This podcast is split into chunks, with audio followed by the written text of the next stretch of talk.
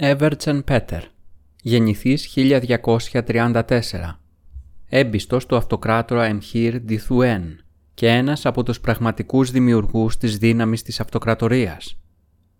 Γενικός επιστάτης του στρατού κατά τη διάρκεια των Βορείων Πολέμων και από το 1290 αυτοκρατορικός ταμείας του στέματος. Στην τελευταία περίοδο της κυριαρχίας του Εμχύρ αναρριχήθηκε στο αξίωμα του πρωτομυστικού της αυτοκρατορίας.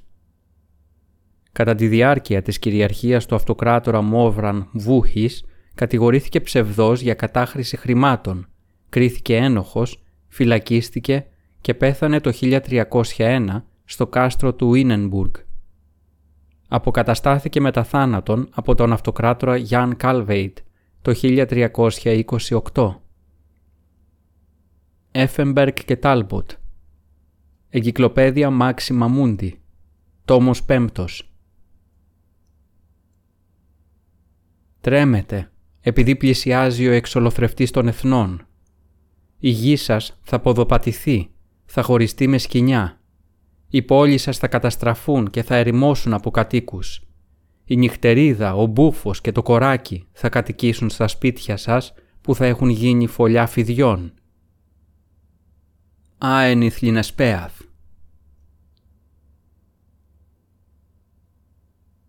Κεφάλαιο πέμπτο ο ομαδάρχης της δημιουργίας των υπέων σταμάτησε το άλογό του, έβγαλε την περικεφαλαία του και με τα δάχτυλά του ίσιοσε τα αραιά μουσκεμένα από τον υδρότα μαλλιά. Τέλος διαδρομής, ανήγγειλε βλέποντας το απορριμμένο βλέμμα του τροβαδούρου. «Ε, τι εννοείς» ρώτησε ο Γιάσκερ έκπληκτος. «Γιατί» «Δεν προχωράμε παραπέρα. Κοίτα, το ποταμάκι που λαμπυρίζει εκεί κάτω είναι η κορδέλα έπρεπε να σας συνοδεύσουμε μέχρι την κορδέλα. Αυτό σημαίνει ότι ήρθε η ώρα να αποχαιρετιστούμε. Η υπόλοιπη δημιουργία σταμάτησε πίσω τους, αλλά κανένας από τους υπείς δεν κατέβηκε από το άλογο. Όλοι τους κοίταζαν ανήσυχα προς όλες τις κατευθύνσεις. Ο Γιάσκερ ανασηκώθηκε στους αναβολείς και μισοκάλυψε τα μάτια με την παλάμη του. «Πού βλέπεις ποτάμι» «Σου είπα, είναι εκεί κάτω», θα κατεβείτε και θα το δείτε αμέσως. «Συνόδευσέ με τουλάχιστον μέχρι την όχθη», επέμεινε ο Γιάσκερ. «Μέχρι το πλησιέστερο πέρασμα». «Θα το βρεις μόνος σου. Δεν έχει βρέξει από τον Μάιο. Η στάθμη του νερού είναι χαμηλή και είναι ριχά. Με το άλογο θα πας οπουδήποτε θέλεις». Έδειξα στον διοικητή σας ένα γράμμα με οδηγίες ασφαλούς συμπεριφοράς από τον βασιλιά Βένσλαβ, είπε ο Τροβαδούρος. Ο διοικητής διάβασε τις εντολές του Βασιλιά και τον άκουσα με τα ίδια μου τα αυτιά να σας διατάζει να με συνοδεύσετε ως τον πρόκυλον. Και εσείς θέλετε να με παρατήσετε εδώ, σε αυτό το ρουμάνι; Και αν χαθώ; Δεν θα χαθείτε, μούγκρισε βλοσιρά ο δεύτερος στρατιώτης που τους πλησίασε, αλλά μέχρι τώρα δεν είχε μιλήσει. Δεν θα προλάβετε να χαθείτε. Πρώτα θα σας βρει το βέλος κάποιας δριάδας. Είστε μια ομάδα τρομαγμένων λαγών είπε ο Γιάσκερ. Φοβάστε τις γυναίκες. Στο κάτω-κάτω το μπρόκυλον ξεκινά από την άλλη όχθη της κορδέλας. Το ποτάμι είναι το σύνορο. Δεν το έχουμε διασχίσει ακόμα. Τα σύνορά τους, εξήγησε ο ομαδάρχης κοιτάζοντας επίμονα τριγύρω, είναι εκεί που φτάνουν τα βέλη τους. Το βέλος που θα εκτοξευτεί από την άλλη όχθη φτάνει άνετα στην άκρη του δάσους και έχει αρκετή όθηση ώστε να τρυπήσει τον θώρακα. Εσείς επιμένετε να πάτε στον πρόκυλον, δικιά σας δουλειά. Δικό σας το τομάρι. Όμως εγώ αγαπάω τη ζωή μου και δεν πάω πιο πέρα. Καλύτερα να βάλω το κεφάλι μου μέσα σε σφικοφολιά. Σας εξήγησα, ο Γιάσκερ φόρεσε το καπελάκι του και τεντώθηκε πάνω στη σέλα. Ότι πηγαίνω στον πρόκυλον με ένα μήνυμα. Είμαι, μπορούμε να πούμε, ο πρεσβευτής του βασιλιά. Τις δριάδες δεν τις φοβάμαι. Όμως σας παρακαλώ να με συνοδεύσετε ως την όχθη της κορδέλας, για την περίπτωση που οι ληστές μου επιτεθούν σε αυτό το λόγκο. Ο δεύτερος στρατιώτης, ο Βλωσιρός, χαμογέλασε ψεύτικα. «Ληστές εδώ, στο φως της ημέρας. Κύριε, εδώ δεν θα συναντήσετε ούτε ψυχή. Τελευταία οι δριάδες ρίχνουν τα βέλη τους σε οποιονδήποτε εμφανίζεται στην όχθη της κορδέλας, ενώ καμία φορά μπορούν να εισχωρήσουν βαθιά και στη δική μας μεριά. Όχι, τους ληστές μην τους φοβάστε. Αυτό είναι σωστό, συμφώνησε ο Μαδάρχης. Ο ληστής θα πρέπει να είναι πολύ βλάκας ώστε να πλησιάσει την κορδέλα στο φως της ημέρας. Και εμείς δεν είμαστε βλάκες. Εσείς ταξιδεύετε μόνο σας χωρίς πανοπλία ή όπλα και φαίνεται από μίλια μακριά ότι δεν είστε μάχημος. Ίσως να είστε τυχερός. Όμως αν οι δριάδες δουν εμάς, έφυπους και οπλισμένους, δεν θα βλέπουμε τον ήλιο από τα βέλη τους.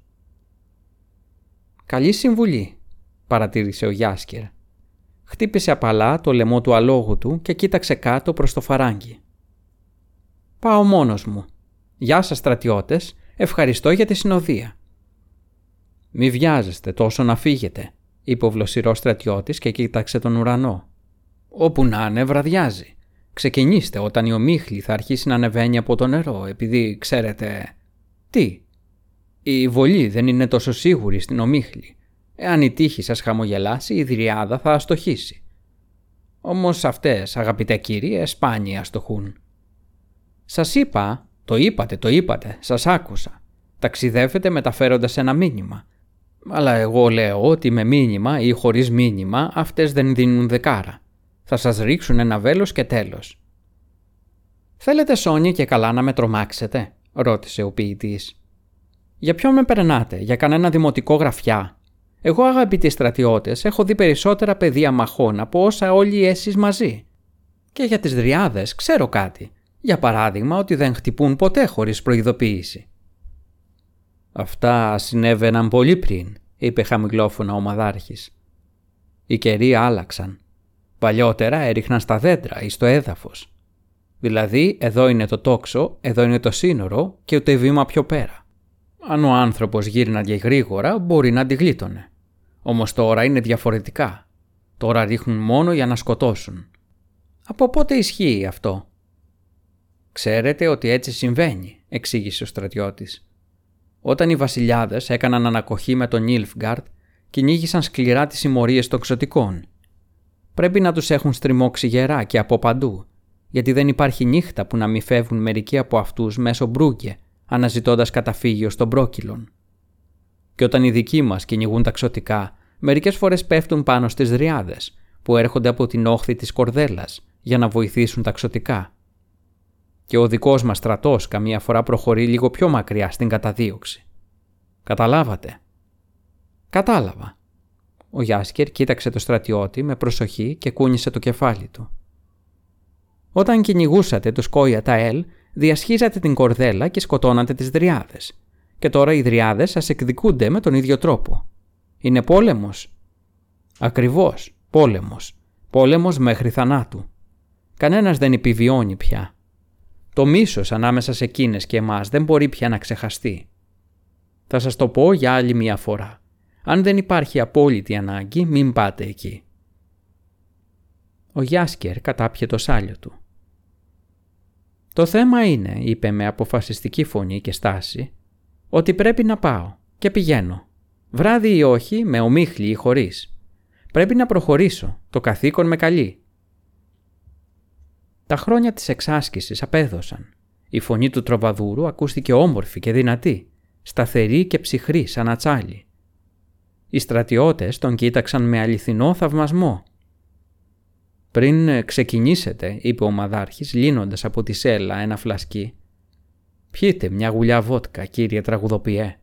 Πιείτε μια γερή γουλιά». «Θα κάνει τον θάνατο ελαφρότερο», πρόσθεσε βλοσιρά ο δεύτερος, ο λιγομίλητος. Ο ποιητής ήπια. Ένας δηλός δήλωσε με περηφάνεια όταν σταμάτησε να βύχει και ξαναβρήκε την ανάσα του «Πεθαίνει εκατό φορές ένας γενναίος άντρας πεθαίνει μόνο μία. Η κυρά τύχη ευνοεί τους γενναίους, ενώ τους δειλούς τους περιφρονεί. Οι στρατιώτες τον κοίταξαν με ακόμη μεγαλύτερο θαυμασμό. Δεν ήξεραν και δεν μπορούσαν να ξέρουν ότι ο Γιάσκιερ είχε απαγγείλει στίχους ενός επικού ποίηματος και επιπλέον γραμμένους από κάποιον άλλον. Πριν το ξεχάσω, ο ποιητής έβγαλε ένα δερμάτινο πουκί. «Θέλω να σας ευχαριστήσω για τη συνοδεία σας πριν επιστρέψετε στο φρούριο, πριν σας ακαλιάσει ξανά η αυστηρή μητέρα η υπηρεσία, σταματήστε σε ένα καπηλιό και πιείτε στην υγειά μου. Ε, ευχαριστούμε κύριε. Ο μαδάρχης κοκκίνησε ελαφρά. Είστε γενναιόδωρος, ενώ εμείς συγχωρέστε μας που σας αφήνουμε μονάχο, αλλά δεν είναι τίποτα. Καλή τύχη. Ο Βάρδος στερέωσε γουστόζικα το καπελάκι του πάνω από το αριστερό του αυτή. Σκούντιξε το άλογο με τη φτέρνα του και άρχισε να κατηφορίζει προς το ποτάμι, σφυρίζοντας τη μελωδία του «Γάμου στο Μπούλερλιν», ενός πολύ γνωστού και εξαιρετικά άσεμνου τραγουδιού του υπηκού. Στο φρούριο άκουσε τα λόγια του βλοσιρού. Μας είχαν πει ότι είναι χαραμοφάης, δηλός και μπουχέσας. Κι όμως είναι ένας μάχημος και γενναίος άνδρας. Έχεις δίκιο, συμφώνησε ο μαδάρχης. Και δεν είναι φοβιτσιάρης. Και αυτό πρέπει να το πεις. Δεν κούνησε ούτε το βλεφαρό του, το είδα. Και σφυρίζει ακόμα. Τον ακούς; Χοχο, πρόσεξε τι είπε, ότι είναι πρεσβευτής. Όμως ο βασιλιάς δεν κάνει πρεσβευτή τον καθένα. Πρέπει να έχεις μυαλό για να γίνεις πρεσβευτής. Ο Γιάσκερ επιτάχυνε για να απομακρυνθεί το συντομότερο. Δεν ήθελε να βλάψει τη φήμη που είχε αποκτήσει με τόσο κόπο. Και γνώριζε ότι με το στόμα του να ξεραίνεται από τον δρόμο δεν θα μπορούσε να σφυρίζει για πολύ περισσότερο.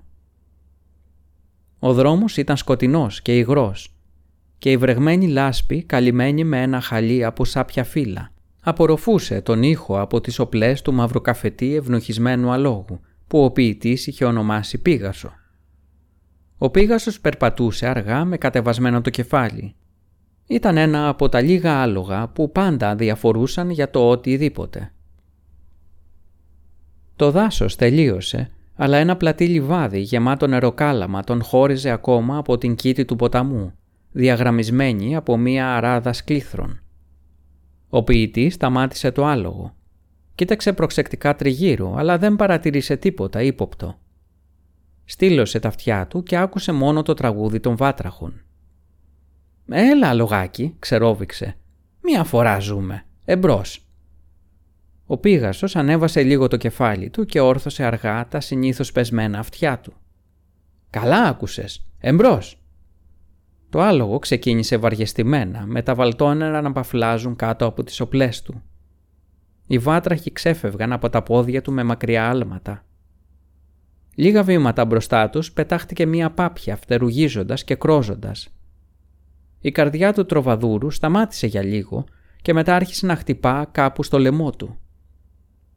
Ο Πίγασος δεν έδειξε κανένα ενδιαφέρον. «Ένας ήρωας προχωρούσε», μουρμούρισε ο Γιάσκερ σκουπίζοντας τον κρύο υδρότα από τον αυχένα του με ένα μαντίλι που έβγαλε κάτω από τη μασχάλη του. Ατρόμητα προχωρούσε στην ερημιά, αδιαφορώντας για τα ερπετά που πηδούσαν και τους υπτάμενους δράκους. Προχωρούσε και προχωρούσε, ώσπου έφτασε στις απέραντες εκτάσεις του νερού. Ο Πίγασος ρουθούνισε και σταμάτησε. Βρισκόταν δίπλα στο ποτάμι, ανάμεσα σε νεροκάλαμα και σχήνους που έφταναν πάνω από τους αναβολείς. Ο Γιάσκερ σκούπισε τα υδρωμένα βλέφαρά του και έδεσε το μαντίλι στο λαιμό του. Για πολλή ώρα, μέχρι που δάκρυσαν τα μάτια του, κοίταζε τους πυκνούς άλνους στην απέναντι όχθη. Όμως δεν είδε τίποτα και κανέναν. Τα παρασυρμένα από το ρεύμα του νερού φύκια ζάρωναν την επιφάνεια, ενώ από πάνω, χαμηλά, πετούσαν οι πορτοκαλογαλάζιες αλκιονίδες. Ο αέρας λαμπύριζε από τα σμήνη των εντόμων τα ψάρια κατάπιναν τις μύγες αφήνοντας μεγάλους κύκλους στην επιφάνεια του νερού. Παντού όσο μπορούσε να δει το μάτι υπήρχαν τα φράγματα που έφτιαχναν οι κάστορες. Στίβες από κομμένα κλαδιά, από πεσμένους και ροκανισμένους κορμούς που τα ξέπλαινε το τεμπέλικο ρεύμα του νερού.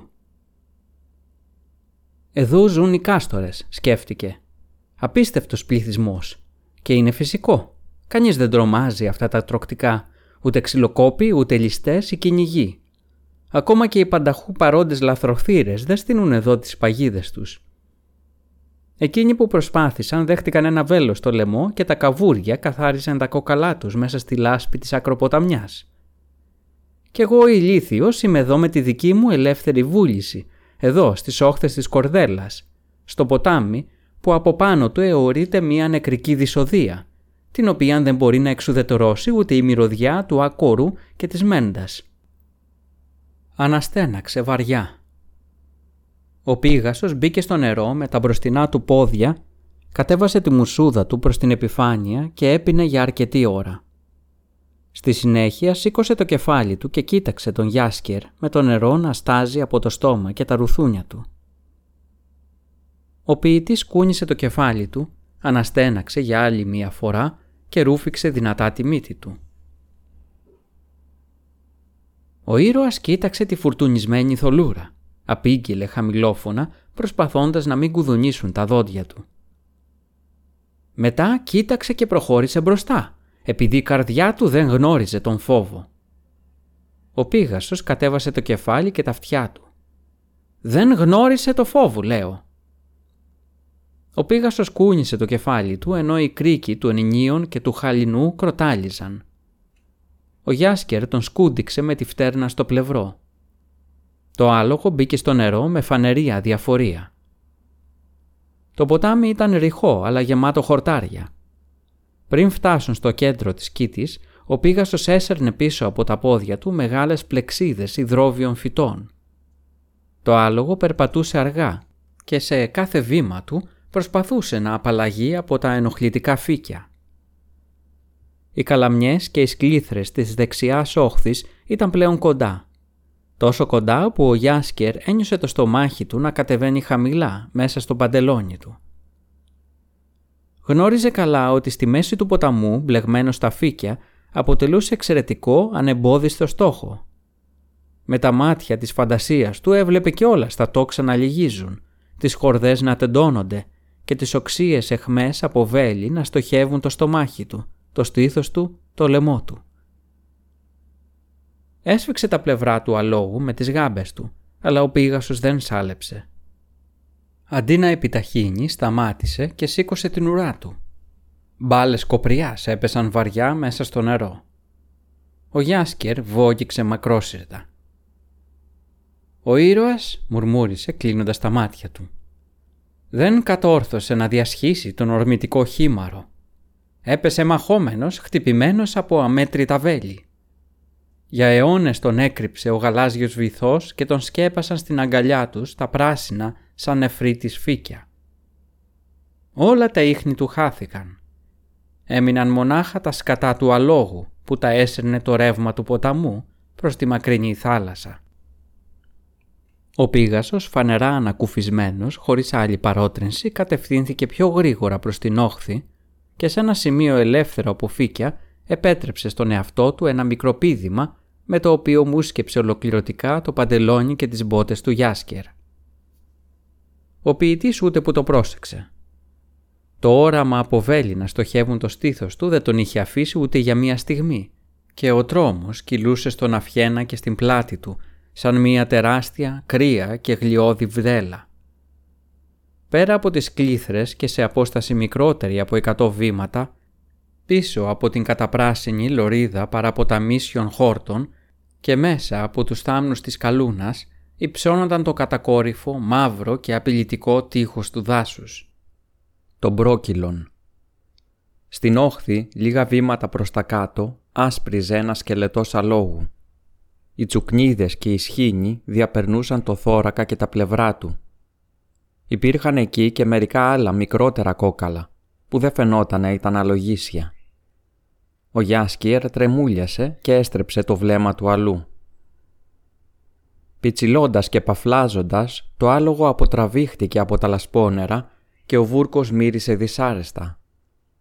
Οι βάτραχοι σταμάτησαν για μια στιγμή τη συναυλία τους Επικρατούσε απόλυτη ησυχία. Ο Γιάσκερ έκλεισε τα μάτια του. Δεν απάγγελε, δεν αυτοσχεδίαζε. Η έμπνευση απομακρύνθηκε κάπου στο άγνωστο. Έμεινε μονάχα ο ψυχρός, απέσιος φόβος, μια αίσθηση δυνατή, αλλά εντελώς απαλλαγμένη από δημιουργικά σκυρτήματα. Ο Πίγασος προχώρησε ήρεμα προς το δάσος των Δριάδων, που πολλοί αποκαλούσαν δάσος του θανάτου. Έχω περάσει τα σύνορα, σκέφτηκε ο ποιητής. Τώρα θα κρυθούν όλα. Όσο βρισκόμουν δίπλα στο νερό, θα μπορούσαν να είναι μεγαλόψυχες, αλλά τώρα πλέον όχι. Τώρα είμαι ένας εισβολέας, όπως αυτός εκεί. Ίσως και από μένα θα μείνει μόνο ο σκελετός, ως προειδοποίηση για εκείνους που θα τολμήσουν να με ακολουθήσουν, τους επόμενους. Αν οι δριάδες βρίσκονται εδώ, αν με παρακολουθούν. Θυμήθηκε όλους τους αγώνες τοξοβολίας και τα τουρνουά που είχε δει και άλλους διαγωνισμούς και επιδείξεις σκοποβολής σε πανηγύρια. Τις αχυρένιες ασπίδες και τα ομοιώματα κατατρυπημένα και σκισμένα με τις εχμές από βέλη. Τι αισθάνεται ένας άνθρωπος χτυπημένος με βέλος, το χτύπημα, πόνο; Ή ίσως ε, τίποτα; Οι δριάδες δεν βρίσκονταν στην περιοχή ή δεν είχαν ακόμα αποφασίσει τι θα κάνουν με αυτό το μοναχικό αναβάτη. Και έτσι ο ποιητής έφτασε στο δάσος αποσβολωμένος από τον φόβο, αλλά ζωντανός, ακέραιος και υγιής. Η είσοδος στο δάσος ήταν φραγμένη από πυκνούς θάμνους, ξεριζωμένους κορμούς και σπασμένα κλαριά, αλλά σε κάθε περίπτωση ο Γιάσκερ δεν είχε την παραμικρή πρόθεση να φτάσει ως την άκρη πόσο μάλλον ακόμα και να μπει βαθύτερα στο δάσος. Ανάγκασε τον εαυτό του να ρισκάρει, αλλά όχι να αυτοκτονήσει. Ξεπέζεψε πολύ αργά το άλογο και έδεσε τα ενία του σε μία ρίζα που προεξήχε. Συνήθως δεν το έκανε. Ο Πίγασος δεν είχε την τάση να απομακρύνεται από το αφεντικό του. Ωστόσο, ο Γιάσκερ δεν ήταν σίγουρος πώς θα αντιδρούσε το άλογο στο σφυρίγματα και στα φτερουγίσματα από τα βέλη. Μέχρι τώρα δεν του είχε περάσει από το νου να υποβάλει τον εαυτό του ή το άλογό του σε τέτοιου είδους ήχους. Πήρε το λαότο του από τη σέλα. Ένα μοναδικό, ανώτερης κλάσης όργανο με λεπτό μπράτσο. Ήταν δώρο από ένα θηλυκό ξωτικό, σκέφτηκε χαϊδεύοντας το δουλεμένο ξύλο. Μπορεί να επιστρέψει στον πρεσβύτερο λαό.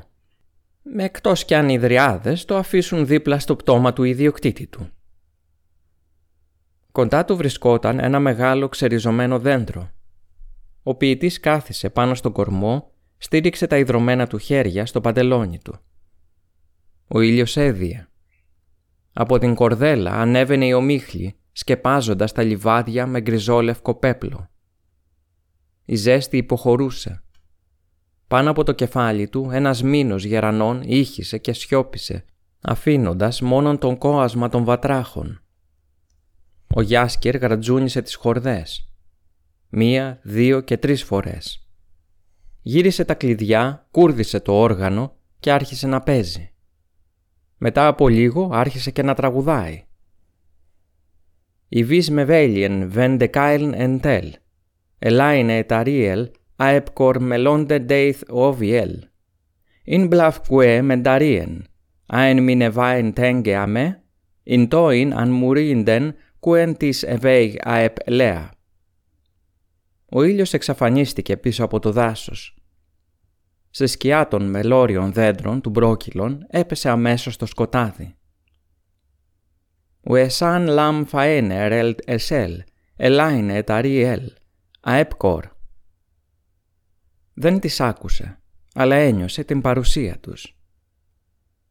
«Δεμίρε νταέτρε, σα έντεβορ», «Μη ρίξει», ψιθύρισε υπακούοντας την εντολή να μην γυρίσει το κεφάλι του. «Να ένα εσπάρα με. Έρχομαι ειρηνικά». «Ναι, σα ιτέρθ, σα έντε». Υπάκουσε αν και τα δάχτυλά του είχαν μουδιάσει πάνω στις χορδές και η φωνή έβγαινε με μεγάλη δυσκολία από το στήθος του. Όμως στη φωνή της δριάδας δεν υπήρχε εχθρότητα και εκείνος στο κάτω-κάτω δεν ήταν εραστέχνης. Ουεσάν λαμ φαένε ρεν κοέλ, ελάινε ταριέλ, αεπκορντέν τεντ τεβιέλ εγγουέν, ειν μπλάθ κουέ μενταρίεν. Ες είναι βελιέν αν με. Κουέ σαέντ τεκαέλμ αεβέν μείνε με στρικτέα. Αυτή τη φορά τόλμησε να ρίξει μία ματιά πάνω από τον ώμο του. Αυτό που είχε καθίσει δίπλα στον κορμό ήταν πολύ κοντά και έμοιαζε με θάμνο τυλιγμένο με κισό. Όμως δεν ήταν θάμνος. Οι θάμνοι δεν έχουν μεγάλα, λαμπερά μάτια. Ο Πίγασος χρεμέτησε σιγανά και ο Γιάσκυρ ήξερε ότι πίσω του, στο σκοτάδι, κάποιος χάιδευε τα ρουθούνια του αλόγου του. «Σαέντε Βόρτ», παρακάλεσε πάλι η Δριάδα που ήταν καθισμένη πίσω από την πλάτη του. Η φωνή της θύμιζε το θρόισμα φίλων που τα χτυπάει η βροχή. «Εγώ», παρακάλεσε, «εγώ είμαι... είμαι ένας φίλος του γητευτή Γκέραλτ. Ξέρω ότι ο Γκέραλτ, ο Γκουίν Μπλέιντ, είναι μαζί σας εδώ στο Μπρόκυλον. Έχω έρθει... «Δεν διτσέν, σαέντε, βα». «Σαέντ» ρώτησε θερμά η δεύτερη δριάδα σχεδόν ταυτόχρονα με μία τρίτη, ίσως και μία τέταρτη. Δεν ήταν σίγουρος. «Γεια, σαέντε ταέδ», είπε με την ασημένια κοριτσίστικη φωνή του το πλάσμα που μέχρι στιγμής φαινόταν στον ποιητή σαν ένα δεντρίδιο σημίδας φυτεμένο λίγα βήματα μπροστά του. «Εσλά είναι τα ΕΔ». «Τραγούδα. Κυρίως για την Εταριέλ». «Ναι». Εκείνος υπάκουσε. «Να σε λατρεύω είναι στη ζωή μου σκοπός, ωραία η Ταριέλ. Άσε με να κρατήσω τον θησαυρό των αναμνήσεών μου και το μαγικό άνθος της αγάπης σου υπόσχεση και σημάδι, με σταγόνες δροσιάς, σαν με δάκρυα επαργυρωμένο. Αυτή τη φορά άκουσε βήματα. «Γιάσκερ» «Γκέραλτ» «Ναι, εγώ είμαι. Τώρα μπορείς να σταματήσεις αυτή τη φασαρία». «Πώς με βρήκες» «Πώς ήξερες ότι είμαι στον Πρόκυλον» «Από την Τρεις Μέριγκολτ, γαμότο».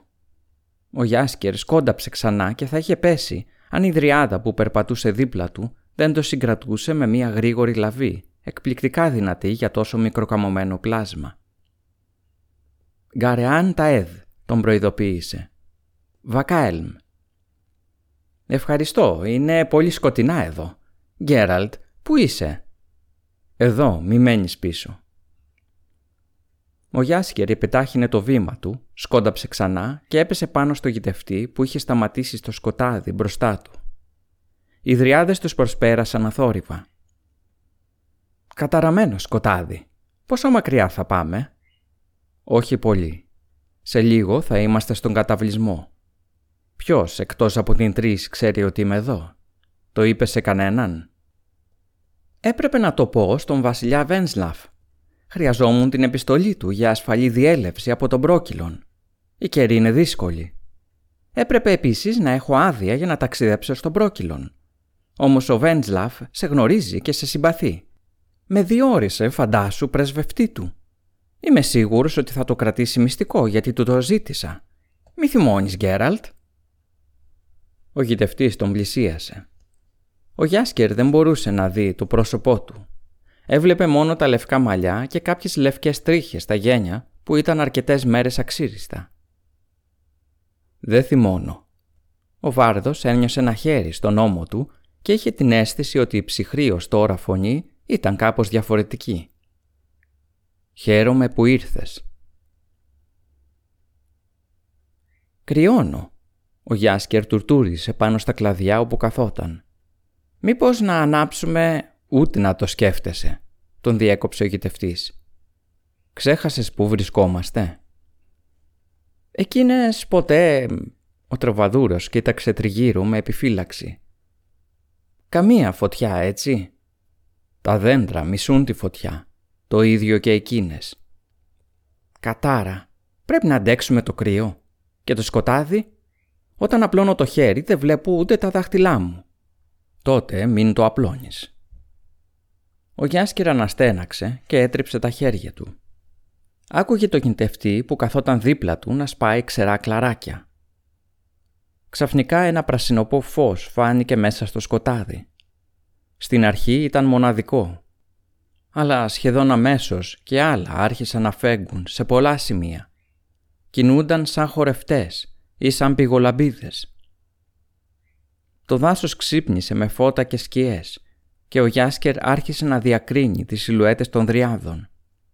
Η μία από αυτές τους πλησίασε και ακούμπησε δίπλα τους κάτι που έμοιαζε με πυρωμένο κουβάρι φυτών. Ο Βάρδος άπλωσε τα χέρι του και πλησίασε προσεκτικά το πράσινο πυρ. Ήταν εντελώς κρύο. «Τι είναι αυτό, Γκέραλτ» «Σάπιο ξύλο», και ένα είδος βρύου που φυτρώνει μόνο εδώ, στον Πρόκυλον. Και μόνο αυτές ξέρουν πώς να τα πλέξουν όλα μαζί για να εκπέμπει φως. Σε ευχαριστώ, Φάουβε. Η Δριάδα δεν απάντησε, αλλά ούτε και έφυγε. Κάθισε λίγο πιο μακριά τους.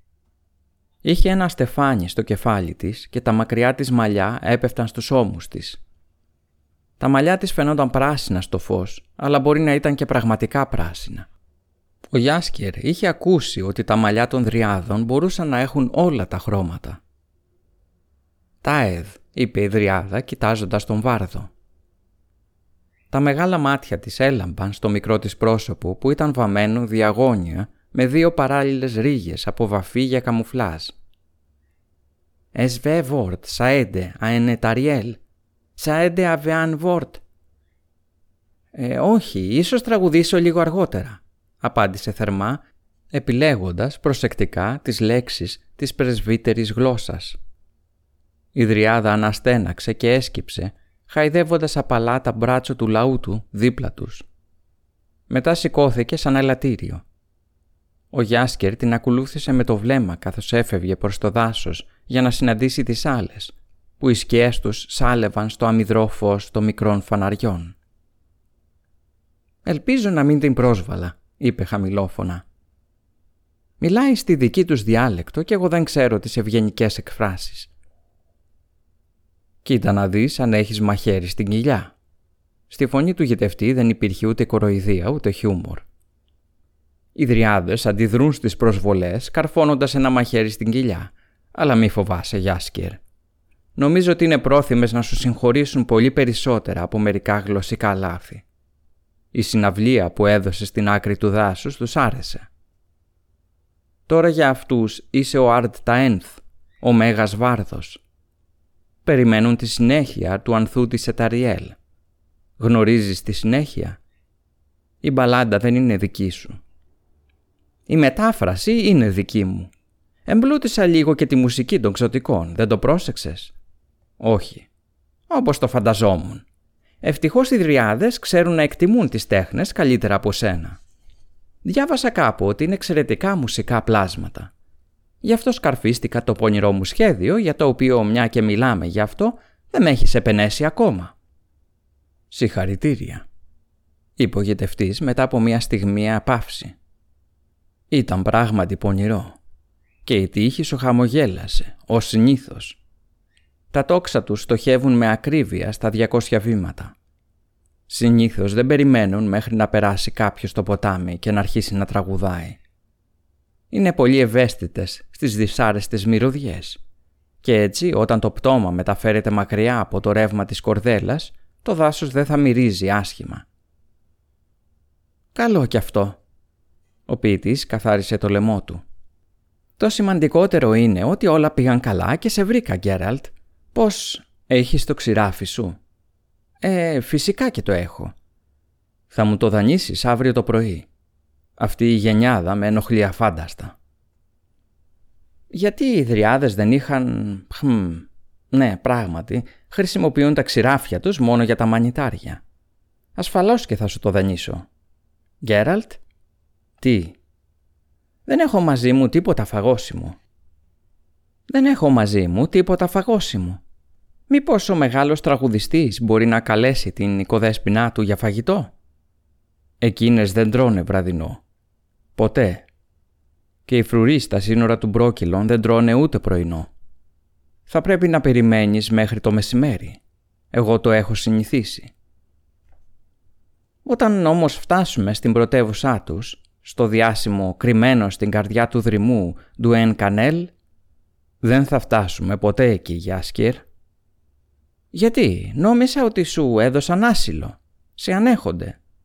Χρησιμοποίησες τη σωστή λέξη έμειναν σιωπηλοί για αρκετή ώρα. «Πόλεμος», είπε τελικά ο ποιητής. «Πόλεμος, μίσος και περιφρόνηση. Παντού, σε όλες τις καρδιές». «Γίνεσαι ποιητικός. «Μα έτσι είναι». «Ακριβώς έτσι. Έλα, πες μου τα νέα σου. Πες μου τι συνέβη στον κόσμο όσο με γιάτρευαν εδώ». Πρώτα, ο Γιάσκερ ξερόβηξε για να καθαρίσει το στήθος του Πες μου εσύ τι πραγματικά συνέβη στον Γκάρσταγκ. Δεν σου είπε οι τρεις. Μου είπε, αλλά θα ήθελα να ακούσω και τη δική σου εκδοχή. Σίγουρα αυτή της τρεις θα είναι πιο ακριβής και πιθανώς η πιο πιστή διατύπωση. Όμως πες μου τι συνέβη αργότερα όταν εγώ ήμουν πλέον στον πρόκυλον. «Γκέραλτ», ψιθύρισε ο Γιάσκερ. «Πραγματικά δεν ξέρω τι συνέβη με τη Γενέφερ και την Κύρι. Κανένας δεν ξέρει. Επίσης οι τρεις...» Ο γητευτής τεινάχτηκε απότομα και τα κλαριά έτριξαν. «Σε ρώτησα εγώ για την Κύρι ή τη Γενέφερ», είπε με αλλαγμένη φωνή. «Μίλησέ μου για τον πόλεμο». «Δεν ξέρεις τίποτα. Τα νέα δεν φτάνουν μέχρι εδώ». Μερικά έφτασαν, αλλά θέλω να το ακούσω από σένα. Πες μου, σε παρακαλώ. Οι Νιλφκαρδιανοί, άρχισε να λέει ο Βάρδος μετά από μια στιγμή σιωπής, επιτέθηκαν στη Λυρία και στο Αέντιρν, χωρίς κήρυξη πολέμου. Η αιτία ήταν η υποτιθέμενη εισβολή των στρατευμάτων του Ντίμαβεντ σε κάποιο συναριακό φρούριο στον Ντολάγκρα, η οποία συνέβη κατά τη διάρκεια του συνεδρίου των μάγων στο Θανέντ. Κάποιοι λένε ότι ήταν προβοκάτσια. Ότι ήταν οι ίδιοι οι Νιλφγκαρδιανοί μεταφιεσμένοι σε στρατιώτες στον Ντίμαβεντ. Το τι πραγματικά συνέβη, μάλλον δεν θα το μάθουμε ποτέ. Σε κάθε περίπτωση, η απάντηση του Νίλφγκαρτ ήταν ταχύτατη και συντριπτική. Από τα σύνορα πέρασε ένας ισχυρός στρατός, ο οποίος πρέπει να συγκεντρωνόταν στον Ντολάγκρα επί εβδομάδες, αν όχι μήνες. Η Σπάλα και η Σκάλα, τα δύο οχυρά στα σύνορα της Λυρίας, κατελήφθησαν αμέσως, σε μόλις τρεις ημέρες. Η Ριβία ήταν προετοιμασμένη για πολύμηνη πολιορκία, αλλά συνθηκολόγησε μετά από δύο ημέρες, υπό την πίεση των συντεχνιών και των εμπόρων, στους οποίους δόθηκε υπόσχεση ότι αν η πόλη ανοίξει τις πύλες της και πληρώσει λίτρα, δεν θα λαιλατηθεί. Τηρήθηκε η υπόσχεση; Ναι. Αξιοσημείωτο. Η φωνή του γητευτή άλλαξε ξανά να τηρούνται υποσχέσεις στις μέρες μας. Να μην πω ότι στο παρελθόν κανένας δεν έδινε τέτοιες υποσχέσεις επειδή κανένας δεν τις περίμενε. Οι τεχνίτες και οι έμποροι δεν άνοιγαν ποτέ τις πύλες των οχυρών, αλλά υπερασπίζονταν τα τείχη, ο καθένας με τη δική του εμπροστοφυλακή. Το χρήμα δεν έχει πατρίδα, Γκέραλτ. Οι έμποροι δεν ενδιαφέρονται να μάθουν κάτω από πιανού τη σημαία βγάζουν λεφτά και τους Νιλφκαρδιανούς υπότες δεν τους νοιάζει τίνος τους φόρους εισπράττουν. Οι νεκροί έμποροι δεν δικαιούνται χρήμα, ούτε πληρώνουν φόρους. Συνέχισε. Μετά τη συνθηκολόγηση της Ρίβια, ο στρατός του Νίλφγκαρτ κατευθύνθηκε προς τα βόρεια με μεγάλη ταχύτητα, χωρίς να συναντήσει αντίσταση. Οι δυνάμεις του Ντίμαβεντ και της Μεβ υποχώρησαν, ανίκανες να σχηματίσουν μέτωπο για την αποφασιστική μάχη. Οι Νιλφγκαρδιανοί έφτασαν στον Άλντερσμπεργκ. Προκειμένου να αποφευθεί ο αποκλεισμός του φρουρίου, ο Ντίμαβεντ και η Μεβ αποφάσισαν να μπουν στη μάχη. Η θέση των στρατευμάτων τους δεν ήταν και η καλύτερη. Να πάρει, αν υπήρχε περισσότερο φως θα σου το σχεδίαζα. Μη σχεδιάζεις τίποτα. Και συντόμευε. Ποιος νίκησε.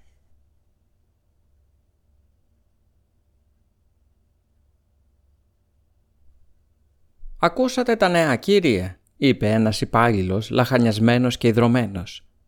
«Έφτασε ο αγγελιοφόρος από το πεδίο. Νικήσαμε. Η μάχη κερδίθηκε. Θρίαμβος. Είναι η μέρα μας. Τσακίσαμε ολοκληρωτικά τον εχθρό».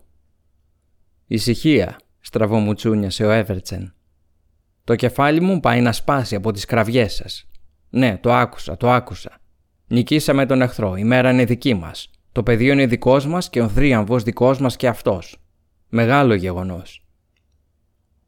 Οι λογιστές και οι αρχαιοφύλακες ηρέμησαν και κοίταξαν έκπληκτοι τον προϊστάμενό τους. Δεν χαίρεστε, κύριε. Χαίρομαι, αλλά μπορώ να χαίρομαι ήσυχα. Οι υπάλληλοι σιώπησαν και κοίταζαν γύρω τους αστισμένοι. Ερασιτέχνες, σκέφτηκε ο Εύερτσεν. Χαρούμενοι ερασιτέχνες. Αυτούς δεν τους παρεξηγώ, αλλά ορίστε, και στον Λόφο ακόμα και ο Μένο Κόεχορν και ο Έλαν Τράχε, ακόμα και ο ασπρογένης στρατηγός Μπράιμπαντ κραυγάζουν, χοροπηδούν από τη χαρά τους και αλληλοχτυπιούνται στην πλάτη συγχαίροντας ο ένας τον άλλον. Θρίαμβος. Η μέρα είναι δική μας. Και πιανού θα μπορούσε να είναι.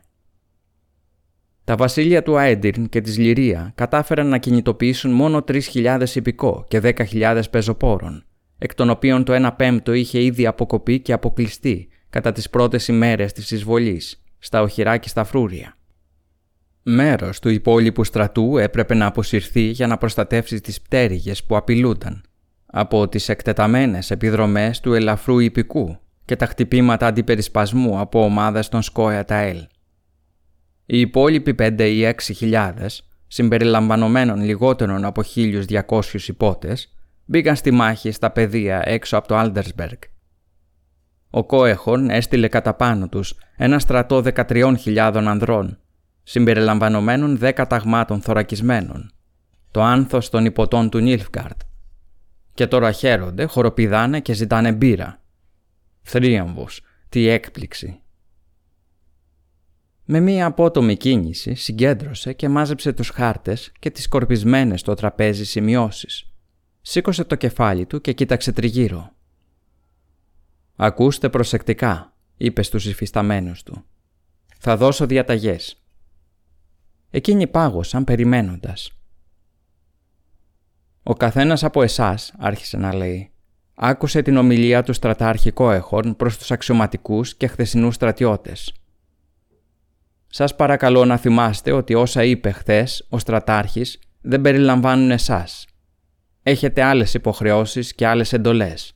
Τις δικές μου. Ο Εύερτσεν σκέφτηκε για λίγο και έτρεψε το μέτωπό του.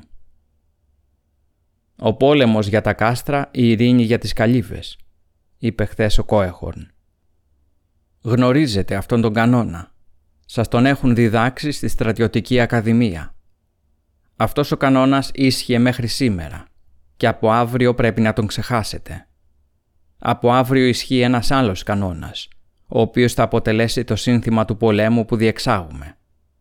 Το σύνθημα αυτό και η διαταγή μου είναι πόλεμος σε ό,τι είναι ζωντανό.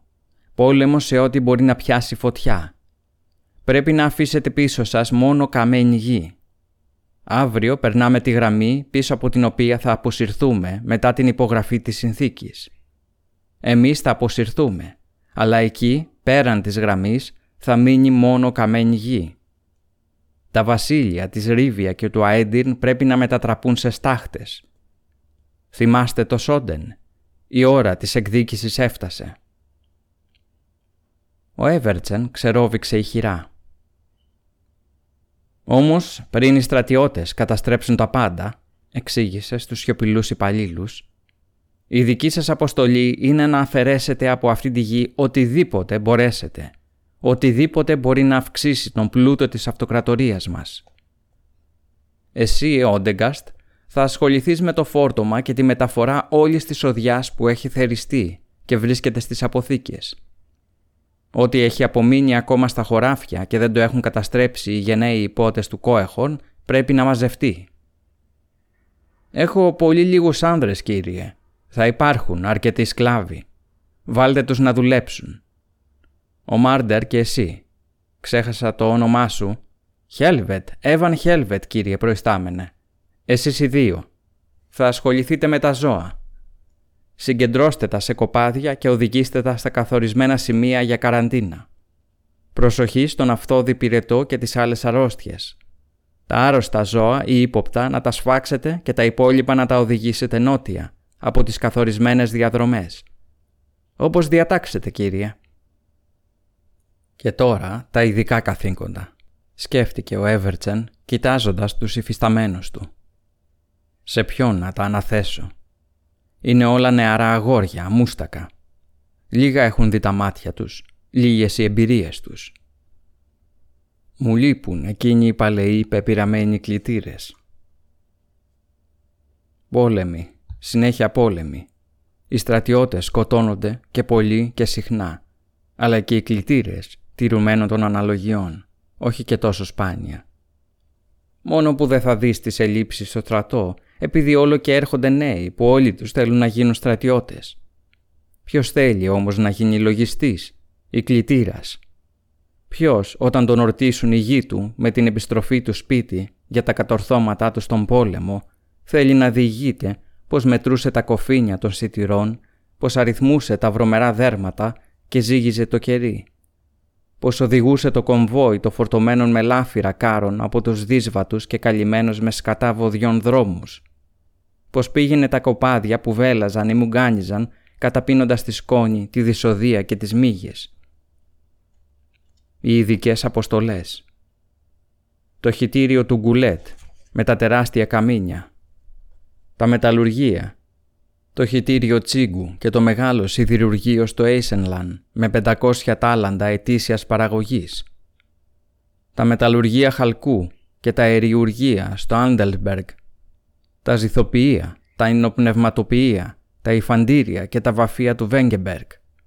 Να αποσυναρμολογηθούν και να μεταφερθούν.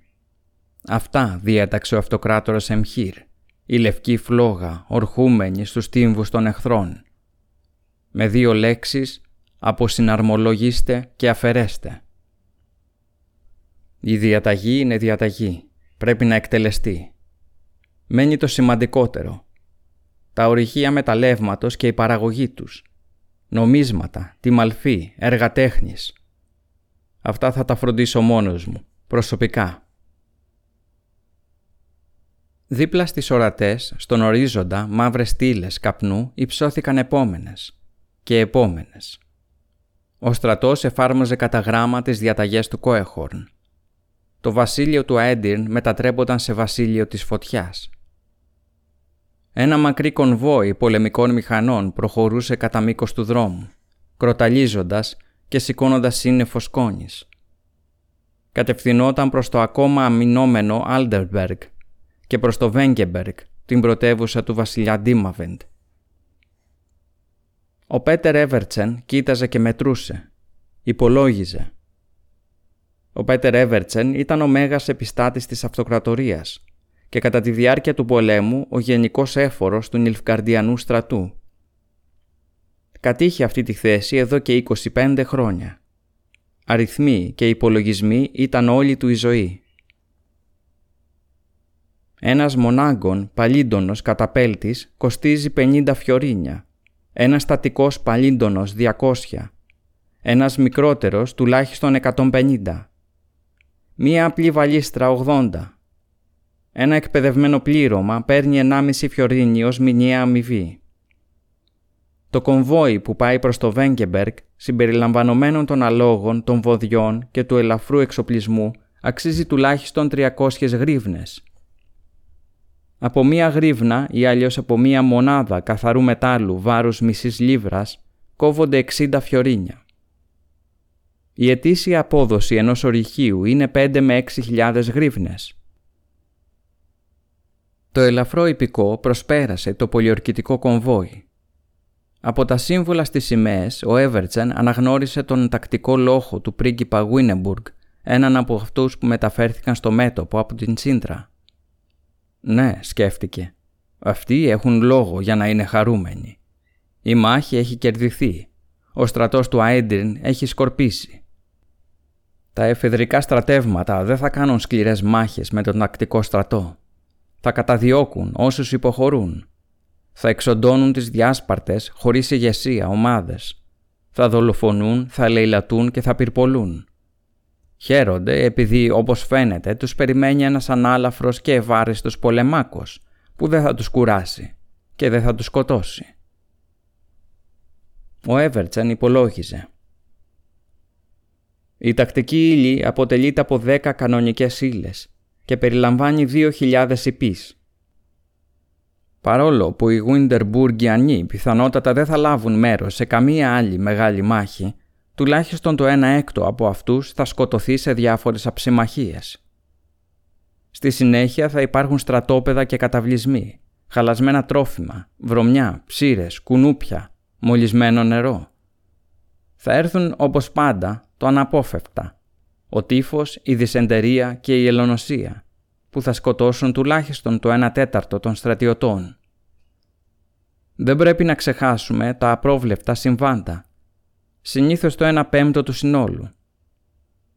Αν τα υπολογίσουμε όλα αυτά, στο σπίτι τους θα επιστρέψουν μόλις οι 800, ίσως και λιγότεροι. Από τη δημοσιά πέρασαν οι επόμενοι λόγοι, Μετά το υπηκό εμφανίστηκαν τα σώματα πεζικού.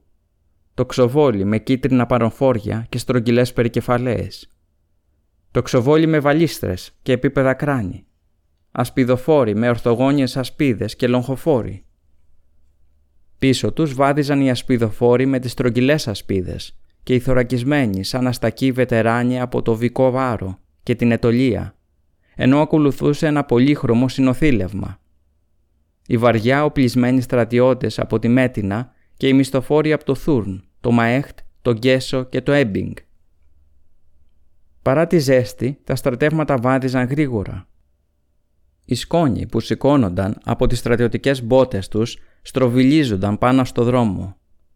Τα τύμπανα ηχούσαν, οι σημαίες κοιμάτιζαν, ταλαντεύονταν και άστραφταν ακόντια, λόγχες και δόρατα. Οι στρατιώτες βάδιζαν ζωηρά και χαροπά.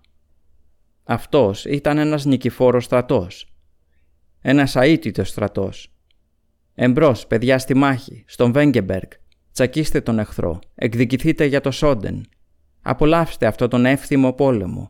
Γεμίστε τους άκουσας με λάφυρα και στο σπίτι. Στο σπίτι. Ο Εύερτσεν κοίταζε και μετρούσε.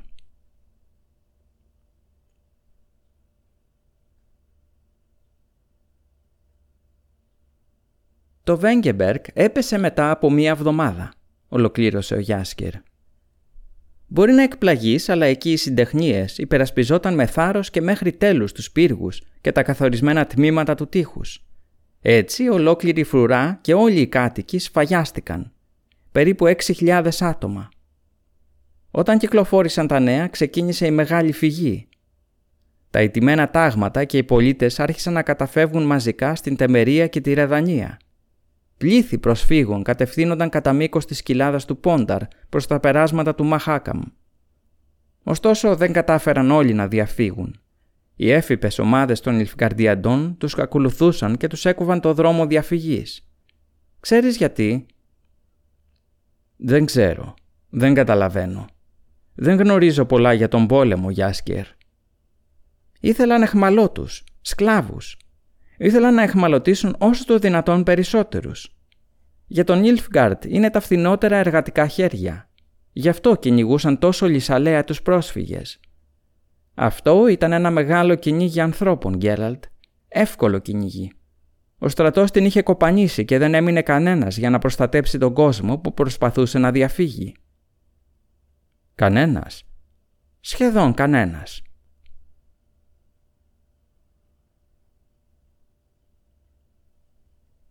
«Δεν θα προλάβουμε», είπε βραγνά ο Γουίλης κοιτάζοντας πάνω από τον ώμο του. «Δεν θα καταφέρουμε να ξεφύγουμε. Γαμώτο, τα σύνορα είναι τόσο κοντά, τόσο κοντά». Η Ράιλα σηκώθηκε στους αναβολείς και κοίταξε προς την κατεύθυνση από όπου είχαν έρθει. Ο δρόμος, όσο μπορούσε να δει το μάτι, ήταν γεμάτος με εγκατελειμμένα αντικείμενα. Νεκρά άλογα, κάρα, καρότσια παρατημένα στην άκρη. Πίσω από αυτά, πέρα από τα δάση, οι μαύρες στήλες καπνού υψώνονταν στον ουρανό. Οι κραυγές και οι ήχοι της μάχης ακουγόταν όλο και πιο έντονα. Η οπισθοφυλακή. Ο Γουίλι σκούπισε το πρόσωπό του από την κάπνα και τον υδρότα.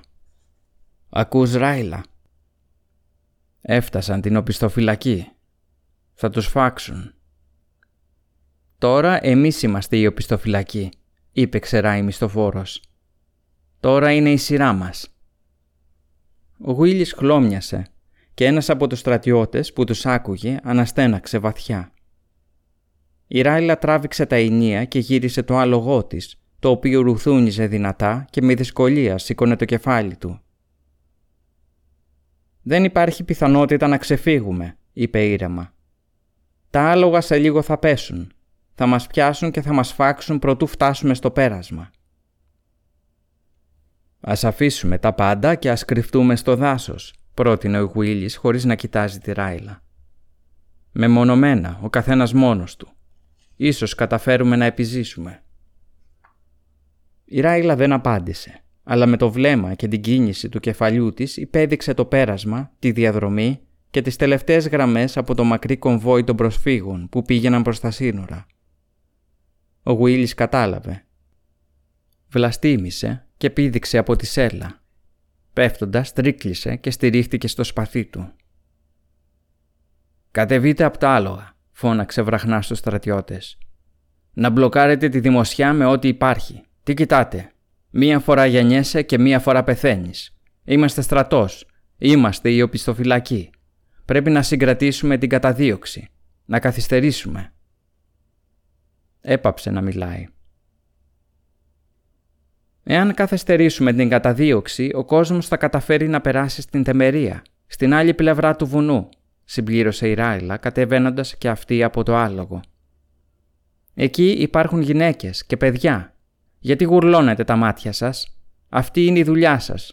Γι' αυτό πληρωνόμαστε. Το ξεχάσατε; Οι στρατιώτες κοίταξαν ο ένας τον άλλον. Για μία στιγμή η Ράιλα σκέφτηκε ότι θα το σκάσουν, ότι θα σηκώσουν τα ιδρωμένα και εξαντλημένα άλογά τους σε μία τελευταία απελπισμένη προσπάθεια ότι θα τρέξουν πίσω από το κομβόι προς το λυτρωτικό πέρασμα. Έκανε λάθος. Δεν τους αξιολόγησε σωστά. Στην πλησιέστερη πλατεία πέρασαν πάνω από ένα εγκατελειμμένο κάρο. Έφτιαξαν γρήγορα ένα οδόφραγμα, πρόχειρο, χαμηλό και εντελώς αναποτελεσματικό. Δεν χρειάστηκε να περιμένουν πολύ. Δύο άλογα έφτασαν στο φαράγγι ρουθουνίζοντας σκοντάφτοντας και τεινάζοντας σκόνη από πάνω τους. Μόνο το ένα είχε αναβάτη. «Μπλέζ!» «Ετοιμαστείτε!» Ο μισθοφόρος γλίστρησε από τη σέλα πάνω στα χέρια των στρατιωτών. «Ετοιμαστείτε, γαμότο! Είναι πίσω μου!» Το άλλο γορουδούνισε, έκανε μερικά βήματα προς το πλάι, σαν να χόρευε, έπεσε στο δάπεδο, κύλησε βαριά στη μία πλευρά, κλώτσισε, τέντεσε το λαιμό του και χρεμέτησε μακρόσυρτα. Ράιλα, ψέλισε βραχνά ο Μπλέζ, κοιτάζοντας αλλού. Δώστε μου κάτι. Ένα όπλο. Έχασα το σπαθί μου. Η πολεμίστρια, κοιτάζοντας τον καπνό από τις πυρκαγιές στην κοιλάδα να ανεβαίνει στον ουρανό, με μία κίνηση του κεφαλιού της του υπέδειξε το τσεκούρι που στηριζόταν στο αναποδογυρισμένο κάρο.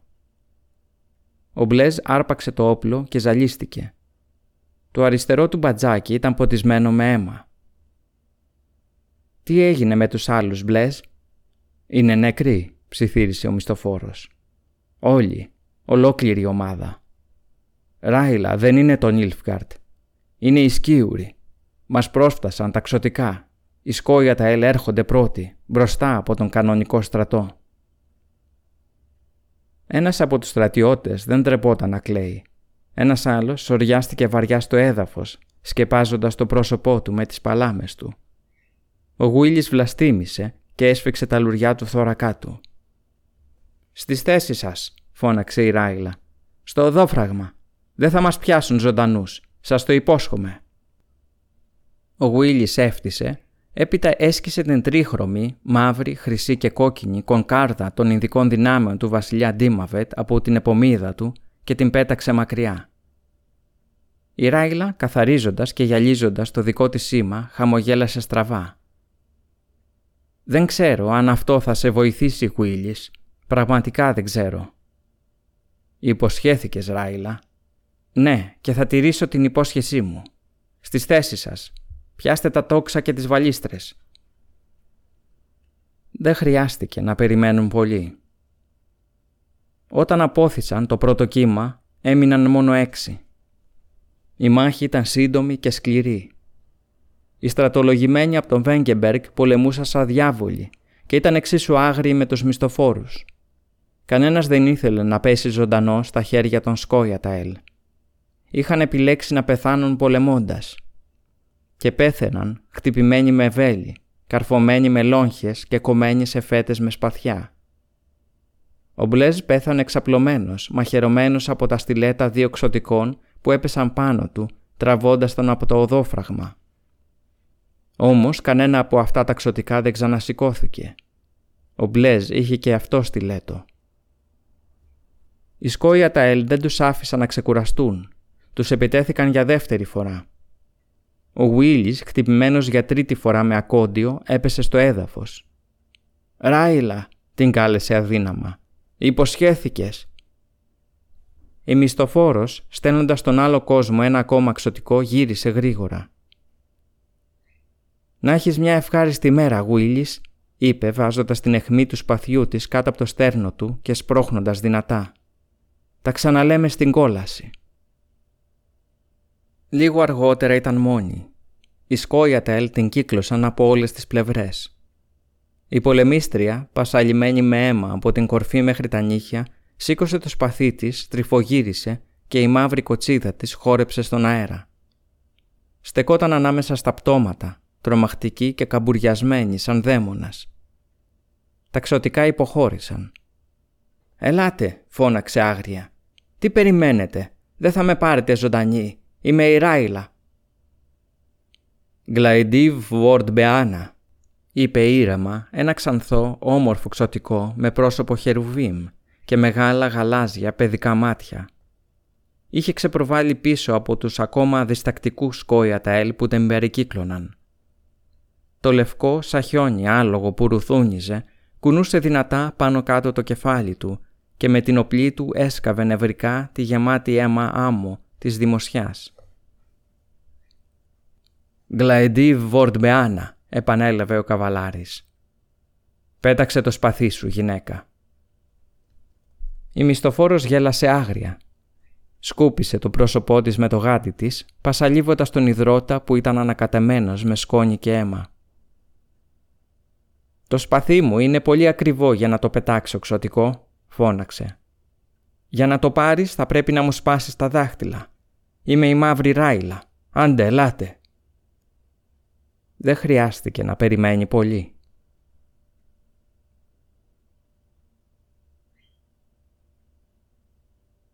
«Κανένας δεν ήρθε να βοηθήσει το Άιντερν», ρώτησε ο γητευτής μετά από μια μακριά παύση. «Αφού υπήρχαν συμμαχίες, συμφωνίες για την αμοιβαία βοήθεια, συνθήκες». «Η Ρεδανία», ξερόβηξε ο Γιάσκερ, βρίσκεται σε κατάσταση χάους μετά τη δολοφονία του Βίζιμιρ. Το ξέρεις ότι ο βασιλιάς Βίζιμιρ δολοφονήθηκε; Το ξέρω. Η βασίλισσα Χέντβιγκ ανέλαβε την εξουσία αλλά στη χώρα επικρατεί το χάος και ο τρόμος. Κυνηγούν το Σκόιαταέλ και τους κατασκόπους. Ο Ντίξτρα ενημέρωσε όλη τη χώρα και οι τόποι των εκτελέσεων κοκκίνησαν από αίμα. Και ο Ντίξτρα εξακολουθεί να μην μπορεί να περπατήσει, οπότε το μεταφέρουν με φορείο. Αυτό το περίμενα. Σε κυνήγησε; Όχι, θα έπρεπε, αλλά δεν το έκανε. Δεν είναι σημαντικό αυτό. Εν πάση περιπτώσει, η εσωτερική πολιτική κατάσταση δεν επέτρεψε στη Ρεδανία να διαθέσει στρατό για να βοηθήσει το Άιντριν. Και η Τεμερία, γιατί ο βασιλιάς Φόλτεστ της Τεμερίας δεν βοήθησε τον Τίμαβεντ. «Μόλις ξεκίνησε η εισβολή στον Τον Λάγκρα», είπε χαμηλόφωνα ο Γιάσκερ.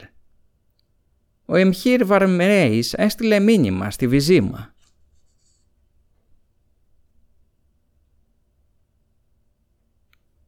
Καταραμένη να είναι, γκρίνιαξε ο Μπρόνιμπορ, κοιτάζοντας τις κλειστές πόρτες. Τι συζητάνε τόση ώρα; Γιατί ο Φόλτες συμφώνησε να δεχτεί για διαπραγματεύσεις αυτό τον Ιλφκαρδιανό σκυλί; Έπρεπε να το αποκεφαλίσει και να στείλει το κεφάλι στον Εμχύρ, σε ένα σάκο. Μα το Θεό Δούκα, στραβοκατάπιο ο ιερέας Βίλεμερ. Είναι απεσταλμένος, δηλαδή κάποιος που κανείς δεν μπορεί να αγγίξει δεν μπορείς, δεν μπορώ, θα σας πω τι δεν μπορώ. Δεν μπορώ να στέκομαι άπραγος και να παρακολουθώ τον εχθρό μας να καταστρέφει τη γη των συμμάχων μας. Η Λύρια έχει πέσει ήδη και το Άιντερν κινδυνεύει. Ο Ντίμαβεντ δεν θα σταματήσει τον Ιλφγκαρντ μόνος του. Πρέπει να στείλουμε αμέσως μία εκστρατευτική δύναμη στο Άιντερν και να βοηθήσει με τον Ντίμαβεντ με μία επίθεση στην αριστερή όχθη του Γιαρούγκα. Υπάρχουν λίγες δυνάμεις εκεί, γιατί τους περισσότερους λόγους τους έστειλαν στα βόρεια. Και εμείς εδώ συνεδριάζουμε. Αντί να πολεμάμε, μιλάμε. Και επιπλέον φιλοξενούμε έναν Ιλφκαρδιανό μπάσταρδο. Αρκετά. Ο πρίγκιπας Χέρεβαρ του Ελάντερ επέπληξε ψυχρά τον ηλικιωμένο στρατιώτη. Αυτό είναι η υψηλή πολιτική. Πρέπει να είσαι σε θέση να κοιτάς πέρα από την άκρη του ρίγχους του αλόγου και της λόγχης Πρέπει να ακούσουμε τον απεσταλμένο. Ο αυτοκράτορας Εμχύρ έχει κάποιο λόγο για να μας τον στείλει. Και βέβαια έχει λόγο, τον διέκοψε Μπρόνιμπορ.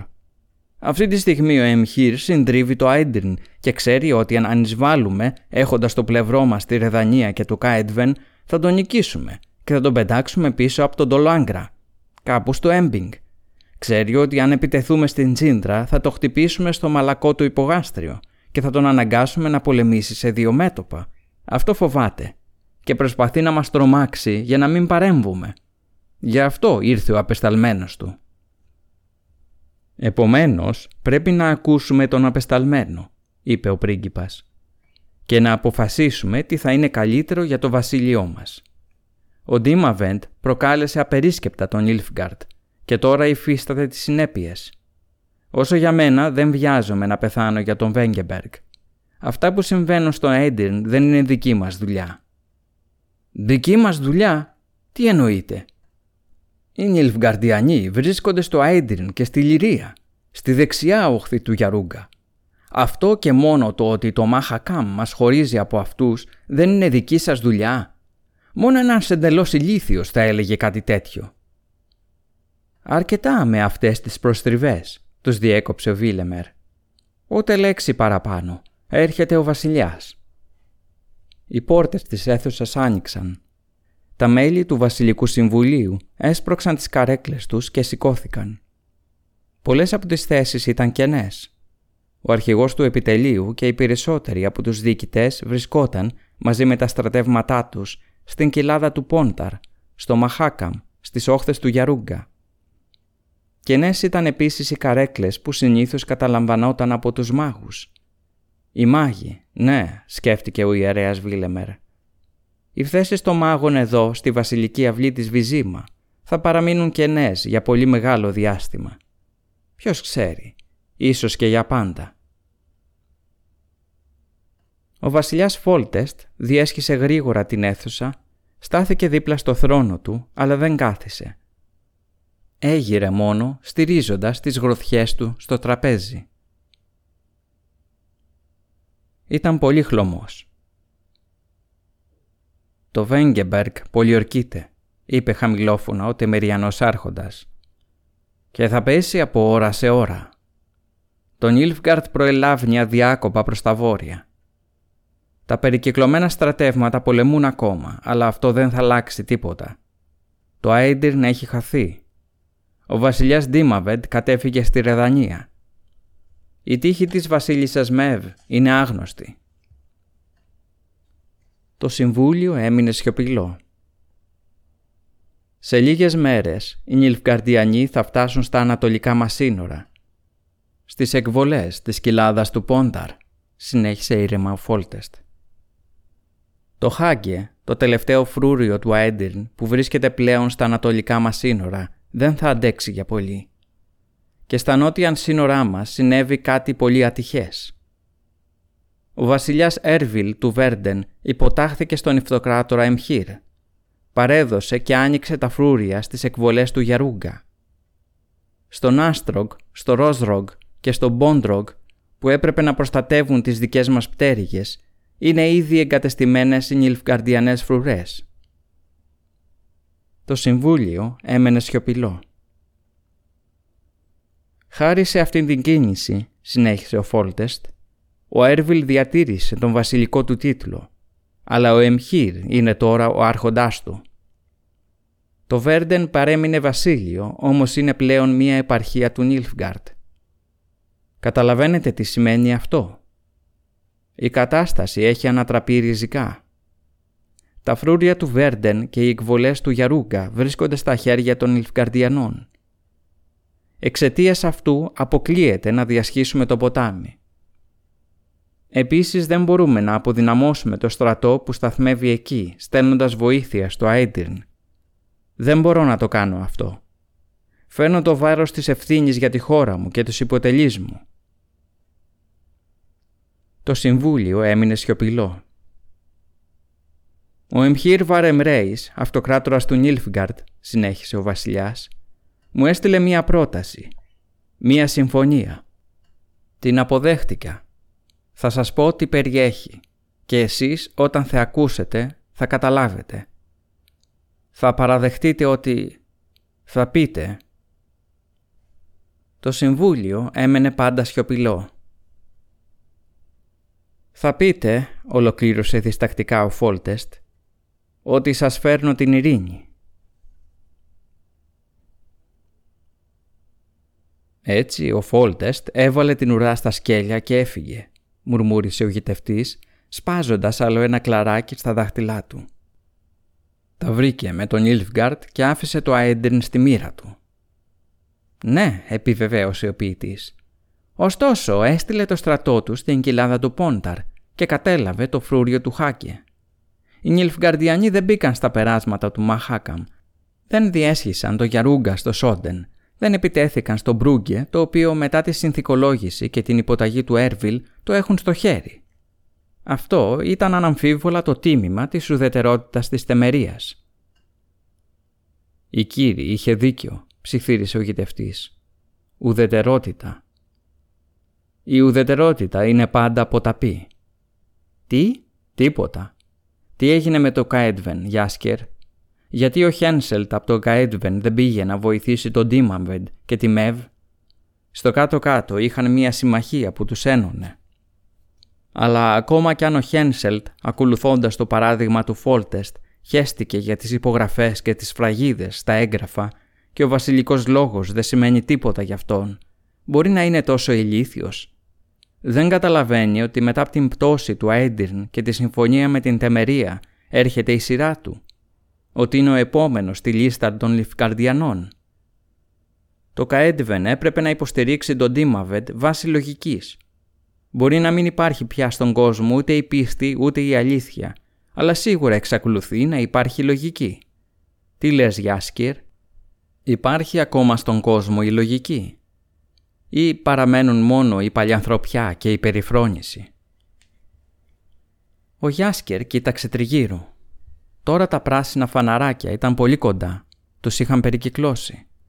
Δεν το είχε παρατηρήσει νωρίτερα, αλλά τώρα καταλάβαινε. Όλες οι δριάδες άκουγαν τη διοίκησή του. «Δεν μιλάς», είπε ο Γκέραλτ. «Αυτό σημαίνει ότι η κύριη είχε δίκιο. Ότι ο Κόντριγκερ είχε δίκιο. Όλοι είχαν δίκιο. Μόνο εγώ, ο αφελής, ο αναχρονιστικός και ανόητος γητευτής, είχα άδικο».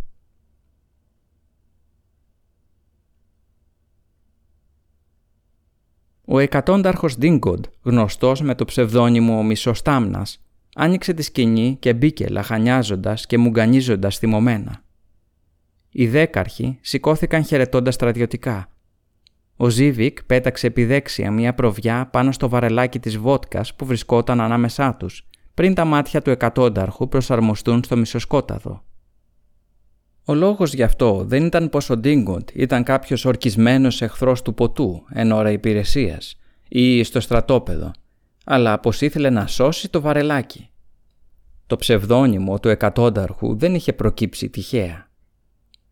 Η φήμη έλεγε ότι κάπου κάτω από ευνοϊκές συνθήκες ήταν σε θέση να αδειάσει μισή στάμνα βότκα απτόητος και με εντυπωσιακή ταχύτητα. Τη στρατιωτική στάμνα, χωρητικότητας ενός τετάρτου του γαλονιού, ο εκατόνταρχος τη γύριζε ανάποδα, την έπινε μονορούφι σαν σούπα και σπάνια έβρεχε τα αυτιά του. «Τι έγινε, κύριε Εκατόνταρχε» ρώτησε ο Μπόντε, ο δέκαρχος των τοξοβόλων. «Τι αποφάσισαν οι διοικητές, ποιες είναι οι διαταγές, θα διασχίσουμε τα σύνορα». «Μία στιγμή», βόγγιξε ο Μισοστάμνας. «Τι ζέστη, θα σας τα πω όλα, όμως πρώτα δώστε μου κάτι να πιω γιατί ξεράθηκε το λαρίγκι μου. Και μην μου πείτε ότι δεν έχετε, αυτή η σκηνή βρωμοκοπάει βότκα από ένα μίλι μακριά. Και ξέρω και από πού, από εκεί, κάτω από αυτήν την προβιά. Ο Ζίβικ, μουρμουρίζοντας κατάρες, έβγαλε το βαρελάκι από την κρυψώνα. Οι δέκαρχοι άρχισαν να τσουγκρίζουν τα κύπελλά τους. «Α!» Ο εκατόνταρχος σκούπισε τα μουστάκια του και τα φρύδια του. «Τι απαίσιο πράγμα! Βάλε μου κι άλλο, Ζίβικ!» «Ελάτε, πέστε μας», ανυπομονούσε ο Μπόντε. «Ποιες είναι οι διαταγές; Πάμε για τους Νιλφκαρδιανούς ή θα στεκόμαστε εδώ στα σύνορα σαν κούτσουρα; «Σου λείπει η μάχη» ρώτησε ο μισοστάμνας αφού καθάρισε δυνατά το λαιμό του. Έφτισε μία ροχάλα και κάθισε βαριά σε μία σέλα. Βιάζεστε τόσο να πάτε στα σύνορα, στο Έντυρν. Κάτι σας τραβάει εκεί, έτσι δεν είναι; Δείχνετε τα δόντια σας σαν αγριεμένα λικόπουλα. Και βέβαια, είπε ψυχρά ο κοντός Τάλερ, ρίχνοντας το βάρος του μία στο ένα πόδι και μία στο άλλο. Ως παλιός καβαλάρης είχε και τα δυο του πόδια θεόστραβα. Και βέβαια, κύριε Εκατόνταρχε, πέντε νύχτες τώρα κοιμόμαστε με τις μπότες. Θέλουμε να ξέρουμε τι μας περιμένει. Πάμε για μάχη ή ξαναγυρίζουμε πίσω στο φρούριο. «Περνάμε τα σύνορα», είπε τελικά ο μισοστάμνας. «Αύριο το ξημέρωμα. Πέντε λόχοι και ο γκρίζος μπροστά.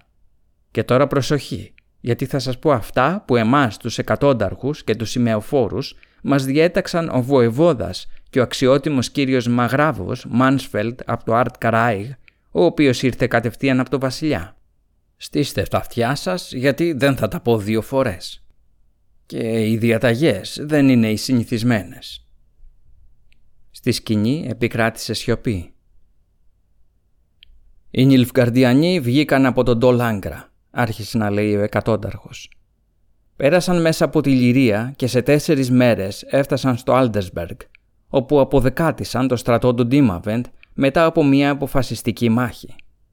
Ύστερα, έπειτα από πολιορκία μόλις έξι ημερών και λόγω προδοσίας, κατέλαβαν το Βέγκεμπεργκ.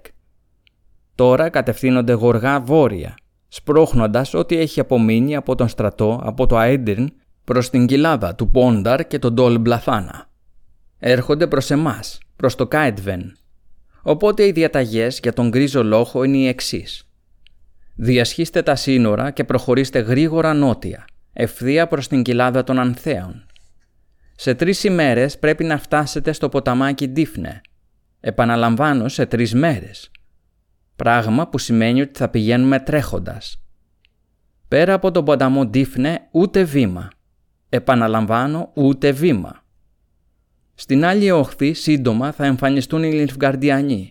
Με αυτούς, προσοχή τώρα, το νου σας, δεν θα προχωρήσετε στη συμπλοκή. Σε καμία περίπτωση.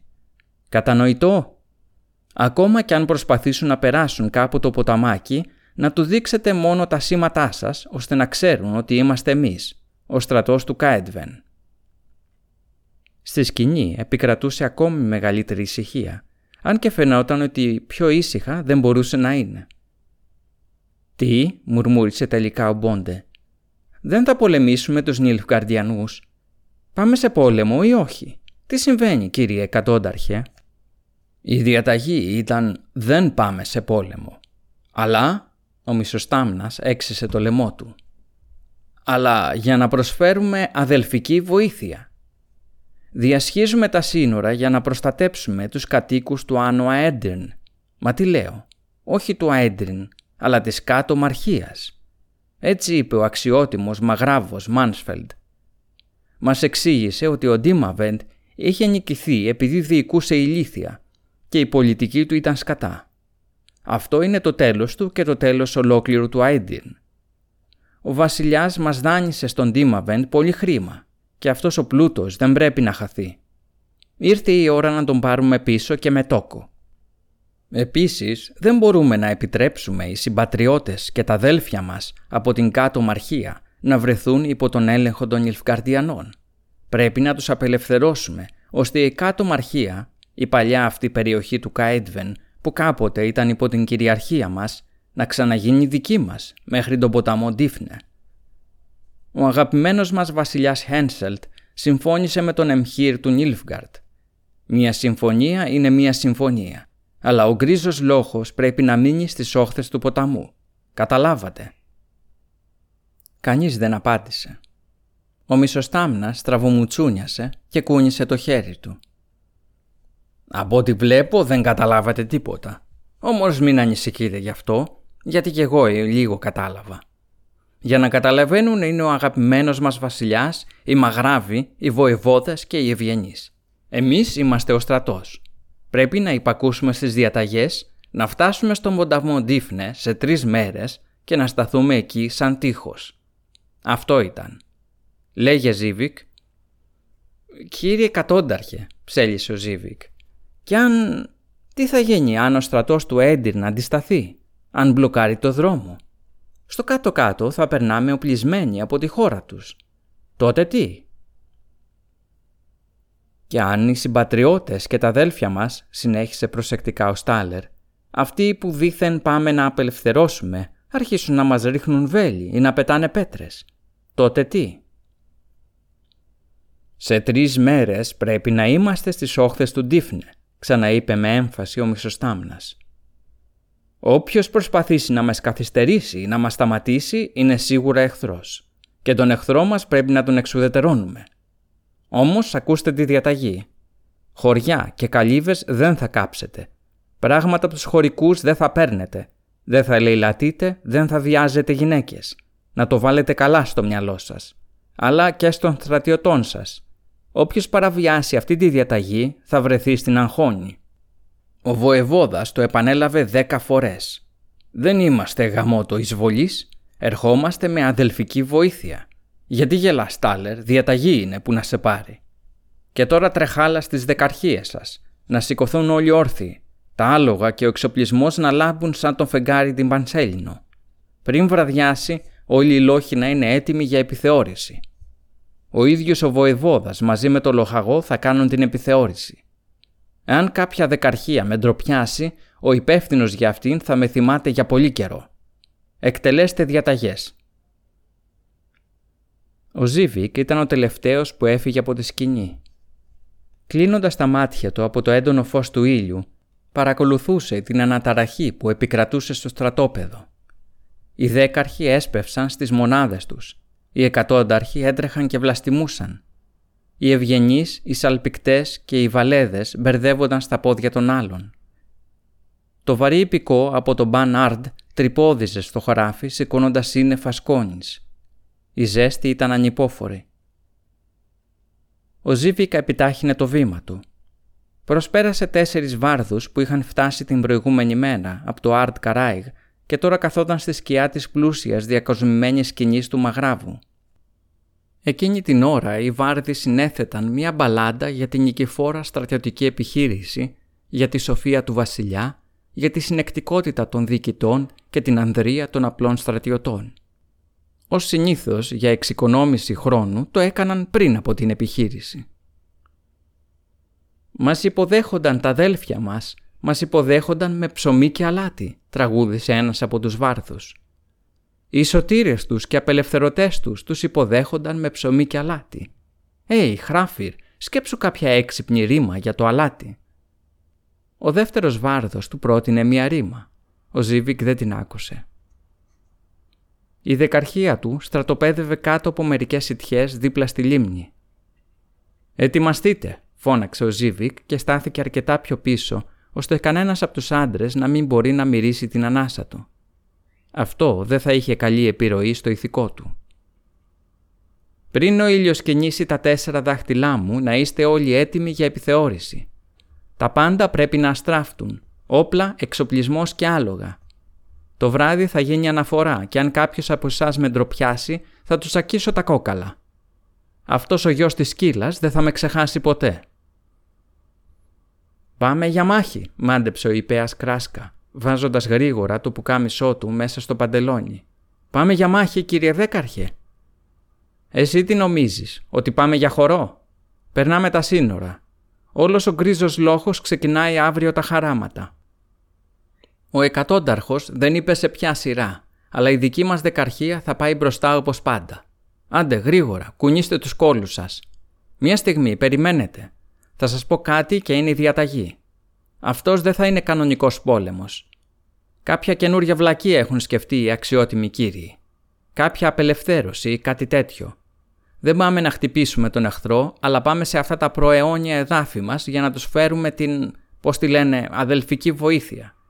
Γι' αυτό ακούστε τι θα σας πω. Τους ανθρώπους από το Αέντιρν μην τους πειράξετε, μην τους λαιλατίσετε. Πώς κι έτσι. Ο Κράσκα είχε μείνει με το στόμα ανοιχτό. Τι εννοείται να μην λαιλατίσουμε και πώς θα ταΐσουμε τα άλογα κύριε Δέκαρχε; Πάρτε αρκετή τροφή για τα άλογα αλλά τίποτα άλλο. Μην χτυπήσετε ανθρώπους, μην κάψετε καλύβες, μην καταστρέψετε σοδιές. Κλείσε το στόμα σου κράσκα, εδώ δεν είναι μάζοξη του χωριού, είναι στρατός γάμο το κέρατό μου. Είπα ακούστε τις διαταγές γιατί αλλιώς την αγχώνει. Είπα ου φωνεύσεις, ου κάψεις, ου γυναίκες. Ο Ζήβη ξόπασε και σκεφτόταν.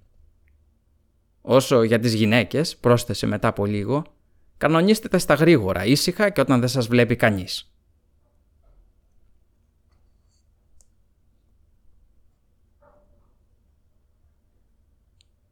Στη γέφυρα πάνω από τον ποταμό Ντίφνε, ολοκλήρωσε ο Γιάσκερ. Έδωσαν τα χέρια. Ο μαγράβος Μάνσφελτ από το Αρτ Καράιχ και ο Μένο Κοέχορν, ο διοικητής των στρατευμάτων του Νίλφγκαρτ στον Ντολάγκρα. Έσφιξαν τα χέρια τους πάνω από το ματωμένο ετοιμοθάνατο βασίλειο του Άιντιρν, επισφραγίζοντας την εγκληματική μοιρασιά των λάφυρων. Η πιο συχαμερή χειρονομία που η ιστορία γνώρισε ποτέ. Ο Γκέραλτ παρέμεινε σιωπηλός. «Μια που μιλάμε για σύμβολα», είπε μια στιγμή αργότερα. «Τι έγινε με τους μάγους, Γιάσκερ» Εννοώ αυτούς από το Προεδρείο και το Συμβούλιο. «Με τον Τίμαβεντ δεν έμεινε κανένας», απάντησε ο ποιητής. Ενώ ο Φόλτεστ έδιωξε από την τεμερία όλους όσους τον είχαν υπηρετήσει. Η Φιλίπα είναι στο Τρέτογκορ βοηθάει τη βασίλισσα Χέντβικ να αντιμετωπίσει το χάος που ακόμα επικρατεί στη Ρεδανία. Μαζί της είναι οι τρεις και άλλοι τρεις των οποίων τα ονόματα δεν θυμάμαι. Μερικοί βρίσκονται στο Κοέντβεν. Πολλοί διέφυγαν στο Κόβιρ και στο Χένκφορς. Επέλεξαν ουδετερότητα, γιατί ο Έστεραντ Θίσεν και ο Νιένταμιρ, όπως ξέρεις, ήταν και είναι οι ουδέτεροι. Το ξέρω. Και ο Βίλγκεφορτς και αυτοί που ήταν μαζί του; Ο Βίλγκεφορτς έχει εξαφανιστεί. Αναμενόταν να εμφανιστεί στο κατεχόμενο Έντυρν ως κυβερνήτης του Εμχύρ, όμως τα ίχνη του χάθηκαν, τα δικά του και όλων των συνεργών του. Εκτός από... Λέγε Γιάσκερ. Εκτός από μία μάγισσα που έγινε βασίλισσα.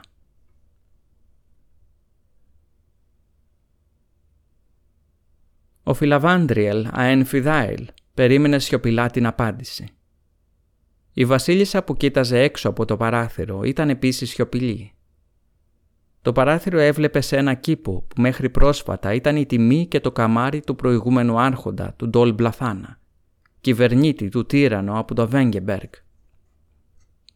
Διαφεύγοντας από τα ελεύθερα ξωτικά που προπορεύονταν του στρατού του αυτοκράτορα Εμχύρ, ο κυβερνήτης κατάφερε να αρπάξει από το αρχαίο παλάτι των ξωτικών τα περισσότερα πράγματα αξίας ακόμα και μέρος της επίπλωσης. Όμως δεν μπόρεσε να πάρει τους κήπους και τους κατέστρεψε. «Όχι, φίλα Βάντριελ», απάντησε τελικά η βασίλισσα. «Είναι νωρίς για αυτό, πολύ νωρίς. Ας μη σκεφτόμαστε την επέκταση των συνόρων μας, γιατί προς το παρόν, γιατί προς το παρόν δεν είμαστε ούτε καν σίγουροι από πού περνάνε. Ο Χένσελ του Καέντβεν δεν έχει καμία πρόθεση να τηρήσει τη συμφωνία και να αποσυρθεί από τις όχθες του Ντίφνε. Οι κατάσκοποι μας ενημερώνουν ότι δεν έχει πάψει να σκέφτεται μία πιθανή επίθεση και κάποια μέρα θα την πραγματοποιήσει. Οπότε δεν έχουμε καταφέρει τίποτα. Η βασίλισσα άπλωσε αργά το χέρι της. Μία πεταλούδα που μπήκε από το παράθυρο κάθισε στην δαντελένια της μανσέτα ανοιγοκλίνοντας τα χρωματιστά της φτερά. «Πετύχαμε περισσότερα», υπενθύμησε η Βασίλισσα χαμηλόφωνα για να μην τρομάξει την μεταλλούδα, από όσο μπορούσαμε να περιμένουμε. Μετά από εκατό χρόνια ανακτήσαμε επιτέλους την δική μας κοιλάδα των ανθέων. «Δεν θα την έλεγα έτσι», χαμογέλασε πικρά ο Φιλαβάντρελ. «Μετά το πέρασμα του στρατού είναι μάλλον η κοιλάδα της τέφρας. «Έχουμε ξανά τη δική μας χώρα», απάντησε η βασίλισσα κοιτάζοντας την πεταλούδα. «Είμαστε ξανά ένα έθνος και όχι εξόριστοι. Οι στάχτες θα κάνουν γόνιμη τη γη και την άνοιξη η κοιλάδα θα ανθίσει πάλι». «Είναι λίγα αυτά, Μαργαρίτα. Πολύ λίγα. Γίναμε μετριόφρονες. Μόνο που πρόσφατα καυχηθήκαμε ότι θα πετάξουμε τους ανθρώπους στη θάλασσα από όπου ήρθαν και τώρα περιορίσαμε τα σύνορά μας και τις φιλοδοξίες μας στον Ντόλ Μπλαθάνα. Ο Εμχύρ Δίθουεν μας έδωσε τον Ντόλ Μπλαθάνα ως δώρο. Τι περιμένεις να κάνω, Φιλαβάντρελ; Να ζητήσω περισσότερα; Μην ξεχνάς ότι ακόμα και στην αποδοχή δώρων πρέπει να υπάρχει κάποιος βαθμός ευγνωμοσύνης. Ιδιαίτερα όταν πρόκειται για δώρα από τον εγχείρ, γιατί αυτός δεν δίνει τίποτα τζάπα. Τα εδάφη που μας χάρισε πρέπει να τα διατηρήσουμε και οι δυνάμεις που διαθέτουμε με δυσκολία μας φτάνουν για να υπερασπιστούμε τον Ντόλ Μπλαθάνα. Ας αποσύρουμε τότε τους καταδρομείς μας από την Τεμερία, τη Ρεδανία και το Κάιτβεν, πρότεινε το ασπρόμαλο ξωτικό.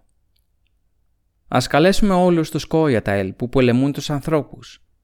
Είσαι τώρα η βασίλισσά τους, Ένιντ, και θα υπακούσουν στη διαταγή σου. Τώρα που έχουμε ένα δικό μας κομματάκι γης, δεν έχει νόημα να συνεχίζουν να πολεμούν. Το καθήκον τους είναι να επιστρέψουν και να υπερασπιστούν την κοιλάδα των Ανθέων. Ας πολεμήσουν ως ελεύθερο έθνος που υπερασπίζεται τη χώρα του. Για την ώρα σκοτώνονται σαν ληστές στα δάση. Το θηλυκό ξωτικό έσκυψε το κεφάλι. Ο Εμχύρ δεν θα το επιτρέψει, ψιθύρισε. Οι καταδρομείς πρέπει να εξακολουθήσουν να μάχονται. Γιατί, για ποιο λόγο. Ο Φιλαβάντριελ Αϊνθιδάιλ σηκώθηκε απότομα. Θα σου πω περισσότερα. Απαγορεύεται να τους υποστηρίξουμε και να τους βοηθήσουμε. Αυτός ήταν ο όρος του Φόλτεστ και του Χένσελτ. Η Τεμερία και το Καέντβεν θα σεβαστούν την κυριαρχία μας στον Ντόλτ Μπλαθάνα, αλλά μόνο αν καταδικάσουμε επίσημα τις επιθέσεις των σκίουρων και αποστασιοποιηθούμε από αυτούς. Αυτά τα παιδιά πεθαίνουν, Μαργαρίτα. Πεθαίνουν κάθε μέρα. Πεθαίνουν σε έναν άνισο αγώνα. Μετά από τις μυστικές συμφωνίες με τον Εμχύρ, οι άνθρωποι θα ρηχτούν πάνω στους καταδρομείς και θα τους συντρίψουν. Στο κάτω-κάτω είναι τα παιδιά μας, το μέλλον μας, το αίμα μας. Και εσύ μου λες ότι πρέπει να αποκοπούμε από αυτούς; Κουέσα εν με ντισέτε, ενίντ, βορσάε και ελάν, Άεν Βάινια. Η πεταλούδα απογειώθηκε, φτερούγησε και πέταξε προς το παράθυρο από όπου την παρέσυρε το ρεύμα του ζεστού αέρα.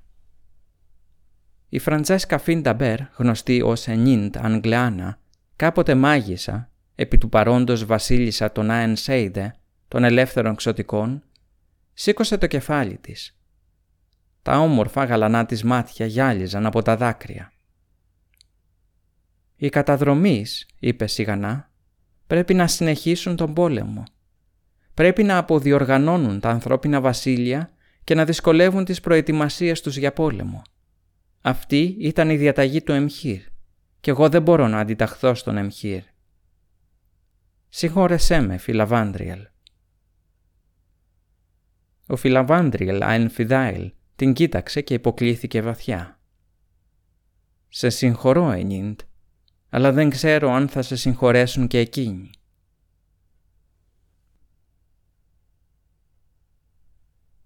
Ούτε ένας μάγος δεν άλλαξε γνώμη. Ακόμα και όταν τον Ιλφγκάρτ δολοφονούσε και πυρπολούσε στο Άιντιρν, κανένας από αυτούς δεν εγκατέλειψε τον Βίλγκεφορτς για να συνταχθεί με την Φιλίπα. Κανένας. Ο Γκέραλτ έμεινε σιωπηλός για αρκετή ώρα. «Δεν το πιστεύω», είπε τελικά, πολύ σιγανά. «Δεν πιστεύω ότι ο κανένας δεν εγκατέλειψε τον Βίλγκεφορτς όταν ήρθαν στο φως οι πραγματικές αιτίες και τα αποτελέσματα της προδοσίας του. Είμαι, όπως είναι γνωστό, ένας αφελής, άμυαλος και αναχρονιστικός γητευτής. Ίσως γι' αυτό δεν πιστεύω ότι κανένας από αυτούς τους μάγους δεν ξύπνησε από τη φωνή της συνείδησης.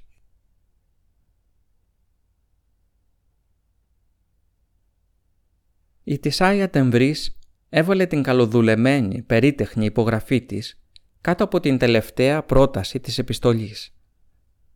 Μετά από σκέψη, πρόσθεσε δίπλα ένα ιδεόγραμμα που δήλωνε το πραγματικό της όνομα.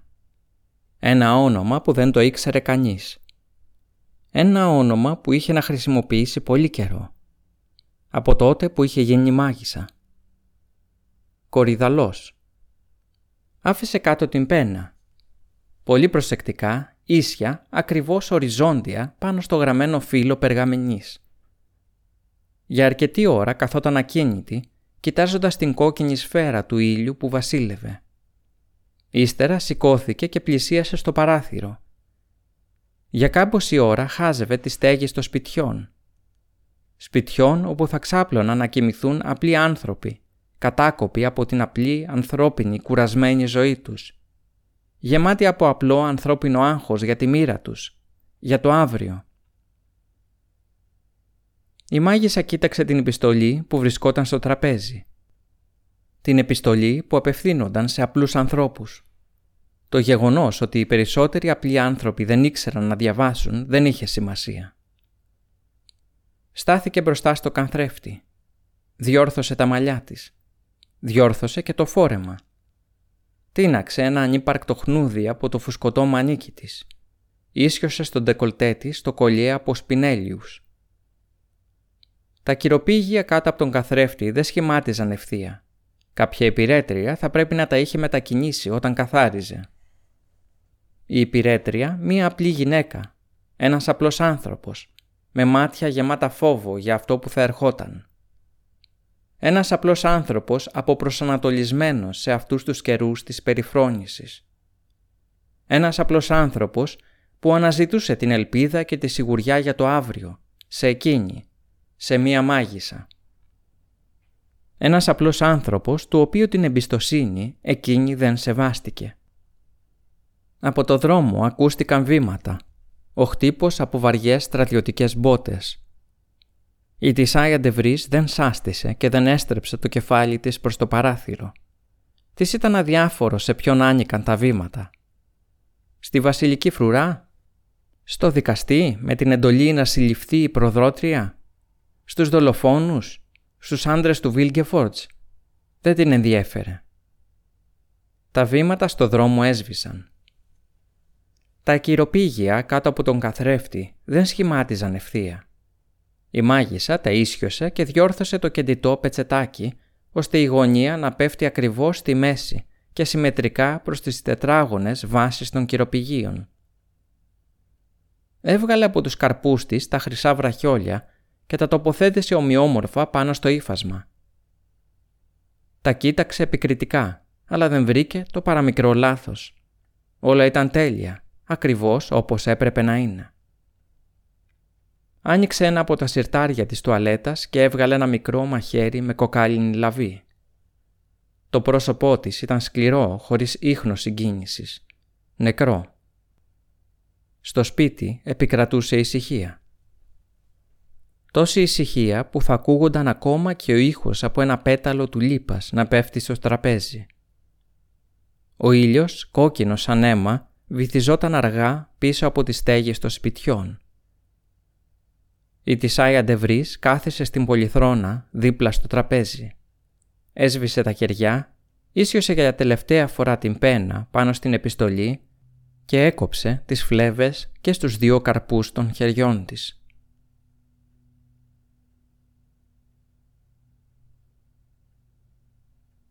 Η κόποση από το πολυήμερο ταξίδι έγινε αισθητή. Ο Γιάσκερ ξύπνησε απότομα και συνειδητοποίησε ότι πιθανότατα είχε αποκοιμηθεί ενώ μιλούσε. Μετακινήθηκε και σχεδόν κύλησε από το σωρό των κλαδιών. Ο Γκέραλτ δεν ήταν πλέον δίπλα του και το νυχτερινό αυτοσχέδιο κρεβάτι τους είχε χάσει την ισορροπία του. «Πού» αναρωτήθηκε και μετά κάθισε και έβηξε για να καθαρίσει το λαρίκι του. «Πού έμεινα» «Α, στους μάγους». «Γκέραλτ, πού είσαι» «Εδώ», είπε ο αόρατος γητευτής από το σκοτάδι. «Συνέχισε, σε παρακαλώ. Θα μου μιλούσες για τη Γενέφερ». «Άκουσε», απάντησε ο Βάρδος. «Ξέρεις πολύ καλά ότι δεν θα αναφερόμουν στο εν λόγω πρόσωπο. Εγώ αλήθεια δεν μιλές ψέματα, σε ξέρω». «Αν με ξέρεις τόσο καλά», είπε θυμωμένος ο Βάρδος, «και τι στο διάλογο με πιέζεις να μιλήσω». Αν όπως λες με γνωρίζεις από την καλή και από την ανάποδη, τότε θα έπρεπε να ξέρεις γιατί αποσιώπησα, γιατί δεν επανέλαβα τις φήμες που άκουσα. Θα έπρεπε επίσης να καταλάβεις τι είδους φήμες είναι και γιατί θέλω να σε γλιτώσω από αυτές. «Κουέ, σου έξ», αντέδρασε μία από τις κοιμισμένες δριάδες στην υψωμένη φωνή του. «Συγγνώμη», είπε χαμηλόφωνα ο γητευτής. Τα πράσινα φαναράκια στον πρόκυλον είχαν σβήσει και μόνο μερικά έφεγγαν ακόμα. «Γκέραλτ», διέκοψε τη σιωπή ο Γιάσκερ. Εσύ πάντα υποστήριζες ότι στέκεσαι στο περιθώριο, ότι δεν νοιάζεσαι για τίποτα. Εκείνη μπορεί και να το πίστεψε. Ίσως να το πίστευε και όταν μαζί με τον Βίλγκεφορτς ξεκίνησε αυτό το παιχνίδι. «Αρκετά», τον διέκοψε ο Γκέραλτ. «Ούτε λέξη παραπάνω. Αν ακούσω τη λέξη παιχνίδι είμαι ικανός να σκοτώσω κάποιον. Δώσε μου το ξηράφι σου. Θέλω επιτέλους να ξυριστώ». «Τώρα. Είναι ακόμα πολύ σκοτεινά». «Για μένα δεν είναι ποτέ σκοτεινά. Είμαι φρικιό. Όταν ο γητευτής άρπαξε από το χέρι του το πουκί με το αίδι προσωπικής υγιεινής και κατευθύνθηκε προς το ριάκι, ο Γιάσκερ διαπίστωσε ότι η πνηλία του είχε περάσει εντελώς. Ο ουρανός είχε ήδη φωτιστεί από τα πρώτα σημάδια της αυγής. Σηκώθηκε και προχώρησε στο δάσος, προσπερνώντας προσεκτικά τις δριάδες που κοιμούνταν αγκαλιασμένες. Είσαι ένας από εκείνους που συνέβαλαν σε αυτό, Γύρισε ξαφνικά. Η δριάδα που στεκόταν στηριγμένη σε ένα πεύκο είχε ασημένια μαλλιά που φαινόταν ακόμα και στο μισοσκόταδο της αυγής. «Ένα πολύ δυσάρεστο θέαμα», είπε σταυρώνοντας τα χέρια της πάνω στο στήθος της. «Κάποιος που έχει χάσει τα πάντα. Ξέρεις τροβαδούρα, είναι ενδιαφέρον. Κάποτε νόμιζα ότι είναι αδύνατο να τα χάσεις όλα. Ότι πάντα κάτι απομένει. Πάντα. Ακόμα και σε καιρούς περιφρόνησης, όταν η αφέλεια είναι ικανή να σε εκδικηθεί με τον πιο φρικτό τρόπο.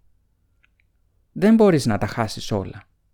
Αλλά εκείνος, εκείνος έχασε πολύ αίμα την ικανότητα να περπατήσει κανονικά, τη μερική κίνηση του αριστερού του χεριού, το σπαθί του ως γητευτή, τη γυναίκα που αγαπάει, την κόρη που βρήκε σαν από θαύμα, την εμπιστοσύνη, την πίστη του, Σκέφτηκα λοιπόν ότι κάτι πρέπει να του έχει μείνει, αλλά έκανα λάθος. Δεν έχει πλέον τίποτα, ούτε καν ένα ξηράφι. Ο Γιάσκερ έμεινε σιωπηλός. Η Δριάδα δεν κινήθηκε. «Ρώτησα αν έλαβες μέρος σε αυτό», συνέχισε μία στιγμή αργότερα. Ίσως όμως η ερώτησή μου να μην χρειαζόταν. Είναι προφανές ότι συνέβαλες είναι προφανές ότι είσαι φίλος του. Και όταν κάποιος έχει φίλους και χάνει τα πάντα, είναι ένοχοι και εκείνοι. Για ό,τι έκαναν ή για όσα δεν έκαναν. Ένοχοι γιατί δεν ήξεραν τι έπρεπε να κάνουν. «Τι μπορούσα να κάνω», ψιθύρισε. «Τι μπορούσα να αλλάξω». «Δεν ξέρω», απάντησε η Δριάδα. «Δεν του είπα όσα ήξερα. Αυτό το γνωρίζω. Δεν είμαι ένοχος. Κι όμως είσαι. Όχι, δεν είμαι. Πήδηξε, σπάζοντας μερικά από τα κλαδιά του αυτοσχέδιου ράντσου. Ο Γκέραλ καθόταν δίπλα και έτριβε το πρόσωπό του. Μύριζε σαπούνι. «Δεν είσαι», ρώτησε. «Τι φαντάζεσαι, ότι είσαι ο πρίγκιπας Βάτραχος» Ηρέμησε. «Δεν είσαι. Ότι είσαι βλάκας» Ε, σε αυτή την περίπτωση ίσως το όνειρο να ήταν προφητικό. Ο Γιάσκερ κοίταξε τριγύρω. Ήταν εντελώς μόνη. «Πού, πού είναι αυτές» «Στην άκρη του δάσους. Ετοιμάσου, ήρθε η ώρα να φύγεις». «Γκέραλτ, πριν από λίγο συζητούσαμε μία αδριάδα. Μιλούσε την κοινή γλώσσα, χωρίς προφορά. Και μου είπε Καμία από τις δριάδες σε αυτή την ομάδα δεν μιλάει την κοινή γλώσσα χωρίς προφορά. Το φαντάστηκες, Γιάσκερ. Εδώ είναι το μπρόκυλον. Μπορείς να ονειρευτείς τα πάντα. Μία μοναχική δριάδα τους περίμενε στην άκρη του δάσους. Ο Γιάσκερ την αναγνώρισε αμέσως. Ήταν εκείνη με τα πρεσινοπά μαλλιά που τους έφερε φως τη νύχτα και τον παρότρινε να συνεχίσει το τραγούδι. Η Δριάδα σήκωσε το χέρι της, διατάζοντάς τους να σταματήσουν. Στο άλλο χέρι κρατούσε το τόξο με το βέλος τοποθετημένο στη χορδή. Ο γητευτής ακούμπησε το χέρι του στον ώμο του τρουβαδούρου και το έσφιξε με δύναμη. «Συμβαίνει κάτι» ρώτησε ήρεμα ο Γιάσκερ. «Ναι, μη μιλάς και μη κουνιέσαι». Η πυκνή ομίχλη που γέμισε την κοιλάδα της κορδέλας έπνιγε τις φωνές και τους ήχους αλλά όχι τόσο ώστε ο Γιάσκερ να μην μπορεί να ακούσει τον παφλασμό του νερού και το ρουθούνισμα των αλόγων. Οι καβαλάριδες διέσχιζαν το ποτάμι. «Ξωτικά», μάντεψε. «Οι σκόια τα Ελ διαφεύγουν προς τον πρόκυλον για να κρυφτούν, έτσι δεν είναι; Ολόκληρη ομάδα». «Όχι», είπε ο Γκέραλτ κοιτάζοντας την ομίχλη. Ο ποιητής ήξερε ότι η όραση και η ακοή του γητευτή ήταν απίστευτα οξύες και ευαίσθητες, αν και δεν ήταν σε θέση να μαντέψει αν η εκτίμησή του είχε βασιστεί στην όραση ή την ακοή. Δεν είναι ομάδα. Είναι αυτό που έχει απομείνει από την ομάδα. Πέντε ή έξι αναβάτες και τρία άλογα. «Μείνε εδώ, Γιάσκερ, πάω εγώ εκεί». «Γκαρεάν», είπε προειδοποιητικά η πρασινομάλα δριάδα, σηκώνοντας το τόξο. «Νφέ βα, Γκουιν Κύριν». «Θα έσα επ, φαουβέ», τη διέκοψε ο γητευτής με αναπάντηχη αυστηρότητα. «Μα εσπάρ κουεβάν αλφά». «Παρακαλώ, ρίξε. Αν όχι, σκάσε και μην προσπαθείς να με τρομάξεις. Δεν υπάρχει πλέον τίποτα που να μπορεί να με φοβήσει. Πρέπει να μιλήσω με τη Μίλβα Μπάρινγκ και θα το κάνω, είτε σου αρέσει είτε όχι. Μείνε εδώ, Γιάσκερ. Η Δριάδα κατέβασε το κεφάλι της και το τόξο. Εννέα άλογα ξεπρόβαλαν από την ομίχλη και ο Γιάσκερ παρατήρησε ότι στην πραγματικότητα μόνο έξι από αυτά είχαν αναβάτες. Είδε τις φιγούρες των δριάδων να βγαίνουν από το στάμνους και να προχωρούν για να το συναντήσουν. Παρατήρησε επίσης ότι οι τρεις καβαλάριδες ήθελαν βοήθεια για να κατέβουν από τα άλογα και να περπατήσουν προς τα ασωτήρια δέντρα του μπρόκυλων. Άλλες δριάδες προσπέρασαν σαν φαντάσματα τα σπασμένα δέντρα και την πλαγιά και ύστερα εξαφανίστηκαν στην ομίχλη πάνω από την κορδέλα. Από την απέναντι όχθη ακούστηκε μία κραυγή, χλιμίντρισμα αλόγου και ο παφλασμός του νερού. Ο ποιητής είχε την εντύπωση ότι άκουσε το σφύριγμα από βέλη, αλλά δεν ήταν σίγουρος. «Τους κυνηγούσαν», μουρμούρισε. Η Φάουβε στράφηκε προς το μέρος του, σφίγγοντας το χέρι της πάνω στο τόξο. «Τραγούδα ένα τραγούδι, Ταέθ», μούγκρισε. «Ντεσαέντ, εμείνε, όχι για την Εταριέλ, όχι για αγάπη. Δεν είναι η ώρα. Τώρα είναι η ώρα να σκοτώνεις. Τέτοιο τραγούδι, ναι». «Εγώ», ψέλισε, «δεν φταίω για αυτό που συμβαίνει». Η Δριάδα έμεινε σιωπηλή για λίγο, κοιτάζοντας αλλού. «Ούτε κι εγώ», είπε και εξαφανίστηκε γρήγορα μέσα στους θάμνους. Ο γητευτής επέστρεψε πριν περάσει μία ώρα. Οδηγούσε δύο σελωμένα άλογα. Τον πήγασο και μία καφετή φοράδα. Στο υπόσαγμα της φοράδας υπήρχαν ίχνη αίματος. «Είναι ένα από τα άλογα των ξωτικών, εκείνα που διέσχισαν το ποτάμι» «Ναι», επιβεβαίωσε ο Γκέραλτ. Το πρόσωπο και η φωνή του άλλαξαν και έγιναν άγνωστα. Αυτή η φοράδα ανήκει σε εξωτικά. Προσωρινά όμως θα εξυπηρετήσει εμένα. Και όταν θα βρω ευκαιρία θα την αλλάξω με ένα άλογο που ξέρει να κουβαλάει τραυματισμένο αναβάτη. Και όταν ο αναβάτης πέσει θα παραμείνει δίπλα του. Είναι φανερό ότι αυτή η φοράδα δεν διδάχτηκε να κάνει κάτι τέτοιο. Φεύγουμε από εδώ. Εσύ φεύγεις. Ο γήτευτής έριξε στον ποιητή τα ενία. «Αντίο, Γιάσκερ. Οι δριάδες θα σε συνοδεύσουν κάνα δύο μίλια κατά μήκος του ποταμού, ώστε να μην πέσεις στα χέρια των στρατιωτών από την Μπρούγκε, που μάλλον εξακολουθούν να τριγυρίζουν στην άλλη όχθη. Και εσύ θα μείνεις εδώ; Όχι, δεν θα μείνω. Μήπως έμαθες κάτι από τους Κίουρους; Κάτι για την Κύρι; Αντίο, Γιάσκερ. Γκέραλτ, άκου. Τι να ακούσω, φώναξε ο γητευτής, προτού η φωνή του ξαφνικά κοπεί. Δεν μπορώ. Δεν μπορώ να την αφήσω στα μοίρα της. Είναι εντολώς μόνη. Δεν πρέπει να είναι μόνη της, Γιάσκερ. Εσύ δεν μπορείς να το καταλάβεις. Κανένας δεν καταλαβαίνει. Αλλά εγώ ξέρω. Εάν παραμείνει μονάχη, θα τη συμβεί ό,τι και κάποτε. Αυτό που συνέβη και σε μένα. Εσύ δεν τον καταλαβαίνεις. Καταλαβαίνω. Γι' αυτό έρχομαι μαζί σου. Είσαι τρελός. Ξέρεις που έχω σκοπό να πάω. Ξέρω, Γκέραλτ. Εγώ δεν σου τα είπα όλα. Είμαι... αισθάνομαι ένοχος. Δεν έκανα τίποτα. Δεν ήξερα τι να κάνω. Αλλά τώρα ξέρω. Θέλω να έρθω μαζί σου. Θέλω να είμαι στο πλευρό σου. Είμαι φίλος σου. Δεν σου λέω για την Κύρι και για τις φήμες που κυκλοφορούν. Συνάντησα κάποιους γνωστούς από το Κόβιρ και αυτοί με τη σειρά τους είχαν ακούσει τις αναφορές των απεσταλμένων που επέστρεψαν από τον Ιλφγκαρτ. Φαντάζομαι ότι αυτές οι φήμες μπορεί να έχουν φτάσει ακόμα και στα αυτιά των σκίουρων. Ότι έχεις ήδη ακούσει τα πάντα από εκείνα τα ξωτικά που πέρασαν την κορδέλα. Αλλά επίτρεψέ μου να... Επίτρεψέ μου να σου πω εγώ.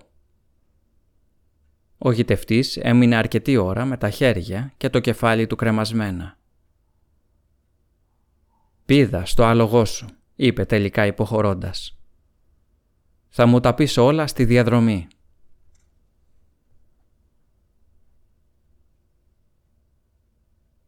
Εκείνο το πρωί, στο παλάτι Λοκ Γκριμ, τη θερινή κατοικία του αυτοκράτορα, επικρατούσε μία ασυνήθιστη αναστάτωση.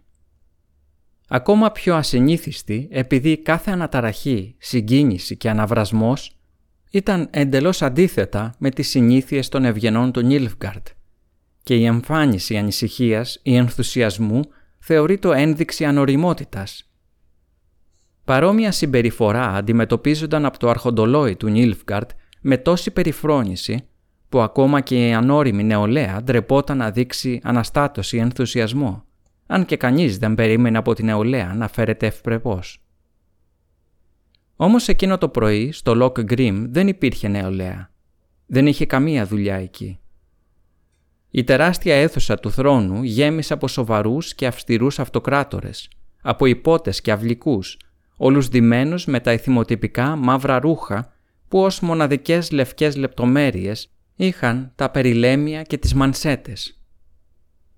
Οι άνδρες συνοδεύονταν από ελάχιστες αλλά εξίσου σοβαρές και αυστηρές κυρίες, στις οποίες κατά το έθιμο επιτρέπονταν να φωτίσουν το μαύρο της φορεσιάς τους με λίγα σεμνά κοσμήματα. Όλοι υποκρίνονταν ότι ήταν ευπρεπείς, σοβαροί και αυστηροί, όμως όλοι ήταν πολύ ενθουσιασμένοι. Λένε ότι είναι άσχημη, κοκαλιάρα και άσχημη. Όμως υποτίθεται πως έχει βασιλικό αίμα. Από κάποια παράνομη σχέση; Όχι καθόλου, δεν είναι νόθα. Δηλαδή θα ανέβει στο θρόνο, αν ο αυτοκράτορας το αποφασίσει.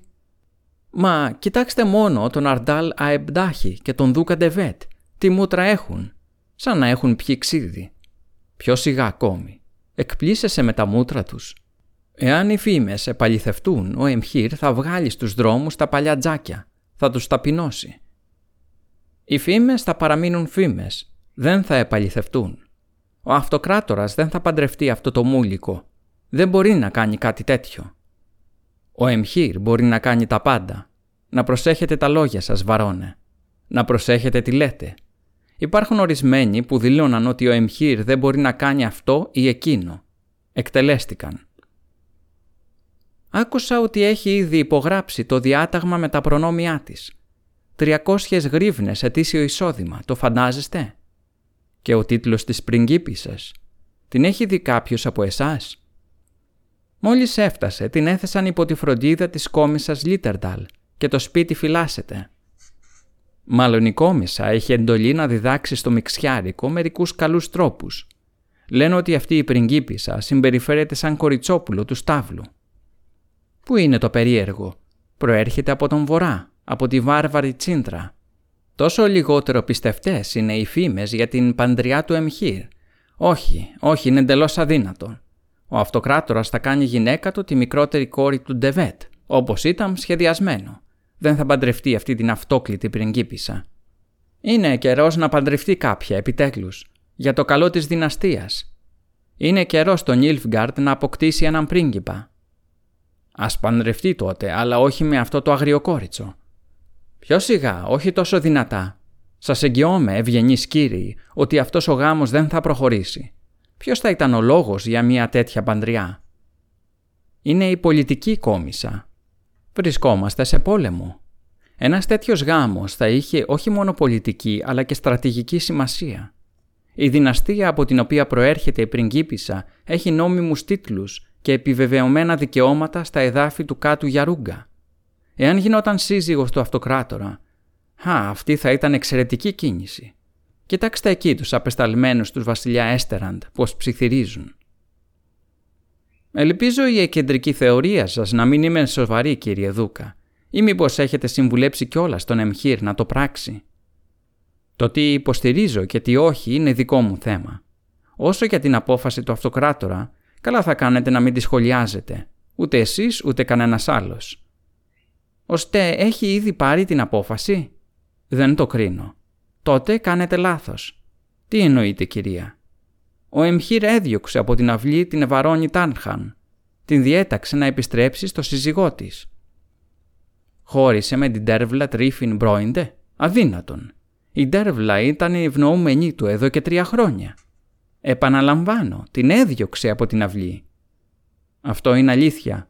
Λένε ότι η χρυσομαλούσα Ντέρβλα του έκανε φοβερή σκηνή. Τέσσερις φρουροί την έβαλαν με το ζόρι στην άμαξα. Θα χαρεί ο σύζυγός της. Αμφιβάλλω. Μα το μεγάλο ήλιο. Ο Εμχύρ χώρισε την Ντέρβλα. Τη χώρισε για αυτή την αδέσποτη. Για αυτή την απολύτιστη από τον βορρά. Πιο σιγά, πιο σιγά διάολε. Ποιος είναι πίσω από αυτό; Ποια παράταξη; Πιο σιγά παρακαλώ. Μας κοιτάζουν. Αυτή η μικρή σκύλα, εννοώ η πριγκίπισσα, λένε ότι είναι άσχημη. Όταν τη δει ο αυτοκράτορας. Θέλετε να πείτε ότι δεν την έχει δει ακόμα; Δεν είχε χρόνο. Ήρθε από τον Ντάρν Ρούαχ πριν μία ώρα. Ο Εμχύρ δεν είχε διαλέξει ούτε μία άσχημη. Η Άινε Ντέρμοντ, η Κλάρα Αεπ Γκόιντόλιν Γκόρ, η Ντέρβλα Τρούφιν Μπρόιντε, όλες καλονές. Ίσως αυτή η αδέσποτη να μορφύνει με τον χρόνο. Όταν πληθεί, λένε ότι οι πριγκίπισσες από τον βορρά σπάνια πλένονται. Προσέξτε τα λόγια σας. Μπορεί να μιλάτε για τη σύζυγο του αυτοκράτορα. Είναι παιδί ακόμα. Δεν είναι πάνω από 14 χρονών. Πρόκειται για πολιτικό γάμο, εντελώς τυπικό. Αν αυτό είναι αλήθεια, η χρυσομάλα Ντέρβλα θα έμενε στην αυλή. Η αδέσποτη από την Τσίντρα πολιτικά και τυπικά θα καθόταν στον θρόνο δίπλα στον Εμχύρ και τα βράδια ο Εμχύρ θα της έδινε τα κοσμήματα του στέματος για να παίξει, ενώ ο ίδιος θα εξαφανιζόταν στην κάμαρα της Ντέρντλα. Τουλάχιστον ώσπου να φτάσει σε ηλικία που να μπορεί να του δώσει διάδοχο. Χμ, ίσως έχετε δίκιο. Ποιο είναι το όνομα αυτής της πριγκίπισσας; Ξερέλα ή κάπως έτσι; Όχι, είναι Ζηρίλα. Ναι, Ζηρίλα. Βαρβαρικό όνομα. Ποιο σιγά διάολε. Σοβαρευτείτε, συμπεριφέρεστε σαν κατόπεδα. Προσέξτε τα λόγια σας. Μπορεί να τα εκλάβω ως προσβολή. Αν ζητάτε ικανοποίηση, ξέρετε που θα με βρείτε. Σιωπή, ησυχία, ο αυτοκράτορας. Ο Κύρικας δεν χρειάστηκε να καταβάλει καμία ιδιαίτερη προσπάθεια. Ένα χτύπημα του μπαστούνιου στο δάπεδο αρκούσε ώστε τα κεφάλια αριστοκρατών και υποτών να σκύψουν σαν τα στάχια από τις ρηπές του ανέμου. Στην αίθουσα του θρόνου επικρατούσε τέτοια ησυχία που ο Κύρικας δεν χρειάστηκε να υψώσει υπερβολικά τη φωνή του. «Ο εμχύρ βάρεμ ρέις, διθούεν αντάν ειν καμ αεπ μορβούντ». Η λευκή φλόγα που χόρευε στους τύμβους των εχθρών μπήκε στην αίθουσα. Βάθεσε κατά μήκος τη σειρά των ευγενών με το συνηθισμένο του γοργό βήμα, κουνώντας δυναμικά το δεξί του χέρι. Η μαύρη φορεσιά του αυτοκράτορα δεν διέφερε σε τίποτα από τις στολές των αυλικών, εκτός από την έλλειψη του κολάρου. Τα μαύρα μαλλιά του, ως συνήθως αχτένιστα, συγκρατούνταν με μια σχετική τάξη από ένα στενό χρυσό στεφάνι. Στο λαιμό του άστραφε το αυτοκρατορικό εγκόλπιο. Ο Εμχύρ κάθισε ανέμελα στον τοποθετημένο σε εξέδρα θρόνο, στήριξε τον αγκώνα του στο μπράτσο του έπιπλου και το χέρι του κάτω από το μάγουλό του δεν είχε ρίξει το πόδι του πάνω από το άλλο μπράτσο του θρόνου που σήμαινε ότι το πρωτόκολλο εξακολουθούσε να ισχύει. Κανένα από τα σκυμμένα κεφάλια δεν σηκώθηκε ούτε μία ίντσα. Ο αυτοκράτορας ξερόβηξε ηχηρά για να καθαρίσει το λαιμό του. Οι αυλικοί πήραν μία βαθιά ανάσα και ίσιοσαν τις πλάτες τους. Ο Κύρικας χτύπησε για δεύτερη φορά τον μπαστούνι στο δάπεδο. «Η κυρίλα Φιώνα Έλεν Ριανών», η πριγκίπισσα της Τσίντρα, πριγκίπισσα του Μπρούγκε και δούκισσα του Σόντεν, κληρονόμος των Ίνις Αρντ Σκέλιγκ και Ίνις Αν Σκέλιγκ, αρχόντισσα του Άτρε και Αμπ Γιάρα. Όλα τα μάτια στράφηκαν προς τις πόρτες, όπου ψηλή και περήφανη στάθηκε η Στέλλα Κόνγκριβ, κόμισσα του Λίντενταλ. Στο πλάι της κόμισσας βάδιζε η κάτοχος όλων των προαναφερθέντων εντυπωσιακών τίτλων. Αδύνατη, ξανθομάλλα, εξαιρετικά χλωμή, ελαφρά καμπουριασμένη, ντυμένη με ένα μακρύ γαλάζιο φόρεμα. Με φόρεμα στο οποίο προφανώς αισθανόταν άβολα. Ο Εμχύρ Ντιθουέν τεντώθηκε στο θρόνο του και οι αυλικοί αμέσως λύγησαν στις υποκλήσεις. Η Στέλλα Κόνγκριβ έσπρωξε ανεπαίσθητα το ξανθόμαλο κορίτσι και οι δυο τους παρέλασαν μπροστά στη σειρά των υποκλεινόμενων αριστοκρατών εκπροσώπων των πρωτοκλασσάτων οικογενειών του Νίλφγκαρτ. Το κορίτσι βάδιζε άκαμπτα και διστακτικά. Προσπαθούσε να μιμηθεί την κόμισα. Η κυρίλα Φιώνα Έλεν Ριανών σκόνταψε. Ασχημούλα και καχεκτική σκέφτηκε η κόμισα καθώς πλησίαζε το θρόνο. Αδέξια και σαν να μην έφτανε αυτό κάπως καθυστερημένη. Όμως εγώ θα την κάνω καλονή, θα την κάνω βασίλισσα, όπως διέταξε ο Εμχύρ. Η λευκή φλόγα του Νίλφγκαρτ της παρακολουθούσε από το ύψος του θρόνου του. Ο συνήθως τα μάτια του ήταν ελαφρώς μισόκλειστα και μία σκιά ηρωνικού χαμόγελου έπαιζε στα χείλη του. Η πριγκίπισσα της Τσίντρα σκόνταψε δεύτερη φορά. Ο αυτοκράτορας στήριξε τον αγκώνα του στο μπράτσο του θρόνου και άγγιξε το μάγουλό του με ένα δάχτυλο. Χαμογελούσε. Η Στέλλα Κόγκριβ ήταν αρκετά κοντά για να κρίνει αυτό το χαμόγελο. Πάγωσε από τον τρόμο. Κάτι δεν πάει καλά, σκέφτηκε τρομαγμένη. Μα το μεγάλο ήλιο θα πέσουν κεφάλια. Ξαναβρήκε τη διάβγεια της σκέψης της και υποκλήθηκε, αναγκάζοντας το κορίτσι να κάνει το ίδιο. Ο Εμχύρ Βαρεμρέης δεν σηκώθηκε από τον θρόνο του. Κούνησε μόνο ελαφρά το κεφάλι του. Οι αυλικοί κράτησαν την ανάσα τους. «Βασίλισσα», είπε ο αυτοκράτορας. Το κορίτσι μαζεύτηκε. Ο αυτοκράτορας δεν κοίταζε εκείνη. Κοίταζε τους συγκεντρωμένους στην αίθουσα ευγενής. «Βασίλισσα», επανέλαβε το χαιρετισμό του. «Χαίρομαι που μπορώ να σε καλωσορίσω στο παλάτι μου και τη χώρα μου. Σου δίνω τον αυτοκρατορικό μου λόγο ότι πλησιάζει η μέρα που όλοι οι τίτλοι που σου ανήκουν θα επιστρέψουν σε σένα. Μαζί με τα εδάφη τα οποία αποτελούν νόμιμη κληρονομιά σου και τα οποία ενόμως και ανδιαμφισβητήτως είναι δικά σου. Οι σφετεριστές οι οποίοι κατέλαβαν τα χωριά σου και ρίξαν πόλεμο εναντίον μου. Μου επιτέθηκαν δηλώνοντας ταυτόχρονα ότι υπερασπίζονται τα δίκαια δικαιώματά σου. Ήθε όλος ο κόσμος να μάθει ότι στρέφεσαι σε μένα και όχι σε αυτούς για να ζητήσεις βοήθεια. Ήθε όλος ο κόσμος να μάθει ότι εδώ, στην χώρα μου, απολαμβάνεις το σεβασμό και το βασιλικό σου όνομα, όπως αρμόζει στην αρχόντισα, όταν ανάμεσα στους εχθρούς μου ήσουν μόνο μία πρόσφυγας. Ήθε όλος ο κόσμος να μάθει ότι στη χώρα μου είσαι ασφαλής όταν οι εχθροί μου όχι μόνο σου αρνήθηκαν το στέμα σου, αλλά προσπάθησαν και να σου αφαιρέσουν τη ζωή. Το βλέμμα του αυτοκράτορα του Νίλφγκαρτ σταμάτησε στους απεσταλμένους του Έστεραντ Θίσεν, άρχοντα του Κόβιρ, και στον πρέσβη Νιεντάμιρ, του βασιλιά Λίνκ του Χένκφορς. Ήθε όλος ο κόσμος να μάθει την αλήθεια και ανάμεσά τους οι βασιλιάδες οι οποίοι φάνηκε να μην ήξεραν σε ποια πλευρά βρίσκεται η ορθότητα και η δικαιοσύνη. Και ήθε όλος ο κόσμος να μάθει ότι η βοήθεια θα σου δοθεί. Οι δικοί σου και δικοί μου εχθροί θα ιτηθούν. Η ειρήνη θα βασιλέψει ξανά στην Τσίντρα, στο Σόντεν και στο Μπρούγκε, στο Άτρε, στα νησιά του Σκέλιγκε και στις εκβολές του Γιάρα και εσύ θα ανέβεις στο θρόνο προς χάριν των συμπατριωτών σου και όλων των ανθρώπων που αγαπούν τη δικαιοσύνη. Το κορίτσι με το γαλάζιο φόρεμα κατέβασε το κεφάλι του ακόμα πιο χαμηλά. «Πριν συμβεί αυτό», είπε ο Εμχύρ, «στη χώρα μου θα απολαμβάνεις το σεβασμό που σου αρμόζει, τόσο εκ μέρους μου όσο και εκ μέρους όλων των υπηκόων μου. Και επειδή στο δικό σου βασίλειο η φλόγα του πολέμου καίει ακόμα, ως απόδειξη της εκτίμησης, του σεβασμού και της φιλίας του Νίλφγκαρτ, σου απονέμω τον τίτλο της δούκισσας του Ρόουν και του Ίμλακ, κυρίας του κάστρου Ντάρν Ρόουαν, όπου θα ταξιδέψεις τώρα ώστε να περιμένεις να έρθουν πιο ήρεμοι και ευτυχισμένοι καιροί. Η Στέλλα Κόνγκριβ έμεινε ψύχρεμη. Δεν επέτρεψε να εμφανιστεί στο πρόσωπό της ούτε ίχνος έκπληξης. Δεν θα την κρατήσει μαζί του, σκέφτηκε. Αλλά τη στέλνει στον Ντάρν Ρόουαν, στην άκρη του κόσμου, εκεί που εκείνος δεν πηγαίνει ποτέ. Προφανώς δεν έχει καμία πρόθεση να φλερτάρει αυτό το κορίτσι.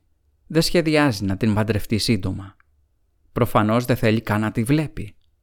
Τότε γιατί ξεφορτώθηκε την τέρβλα; Τι σημαίνουν όλα αυτά; Συνήλθε και έπιασε γρήγορα την πρικίπισσα από το χέρι. Η ακρόαση είχε τελειώσει. Ο Κέσσαρας δεν τις κοίταξε καθώς έφευγαν από την αίθουσα. Οι αυλικοί υποκλίνονταν. Μόλις έφυγαν, ο Εμχύρ Βαρεμρέης έριξε το πόδι πάνω από το μπράτσο του θρόνου. «Σελάρχ», πλησίασε.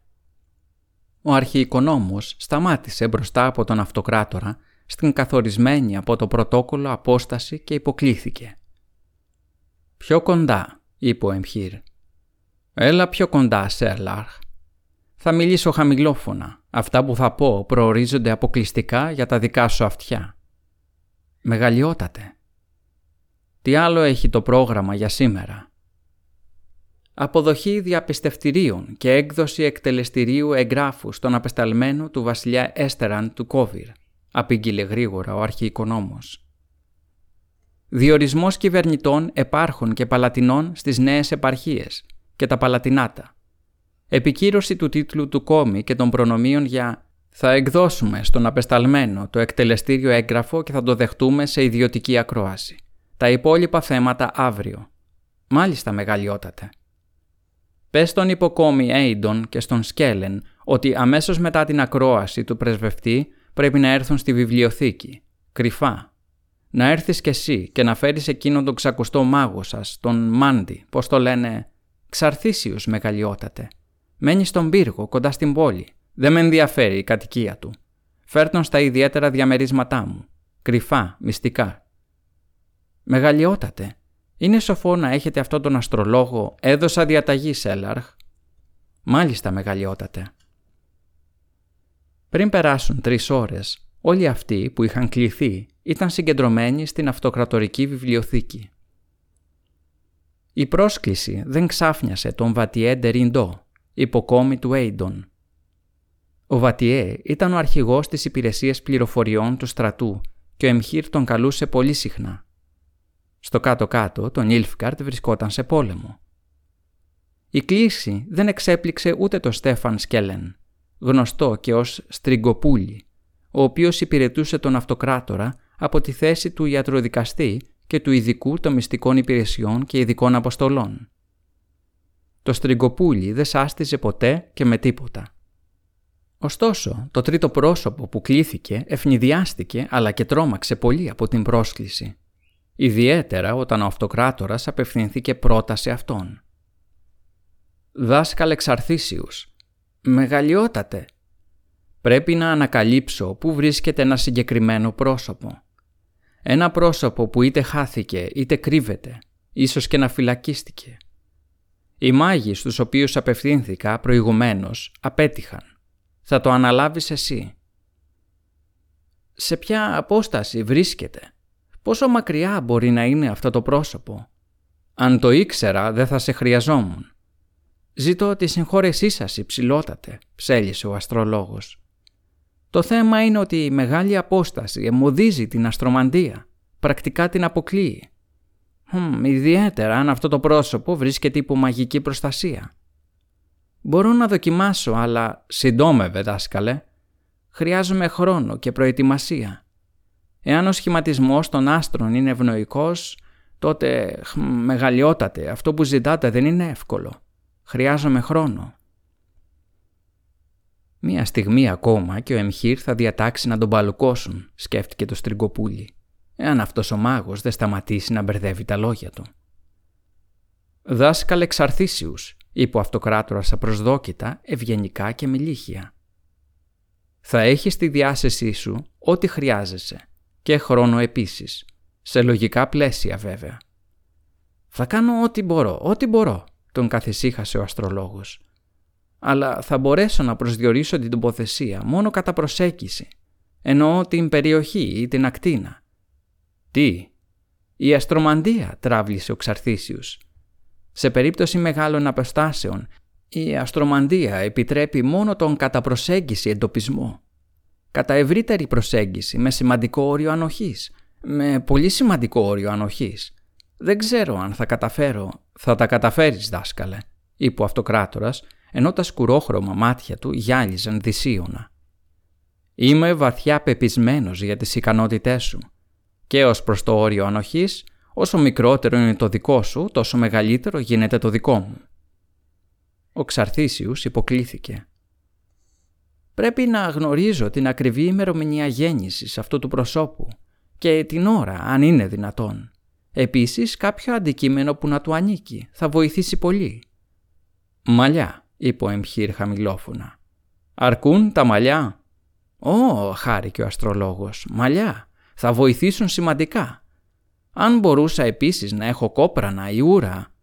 Κοίταξε τον Εμχύρ στα μάτια, έκλεισε το στόμα του, έπεσε στα γόνατα και υποκλήθηκε βαθιά. «Ε, «Ζήτω ταπεινά συγγνώμη, μεγαλειότατε», βόκηξε. «Παρακαλώ, ασφαλώς τα μαλλιά αρκούν. Οπωσδήποτε αρκούν. Πού μπορώ να τα βρω» θα σου παραδοθούν σήμερα, μαζί με την ημερομηνία και την ώρα γέννησης.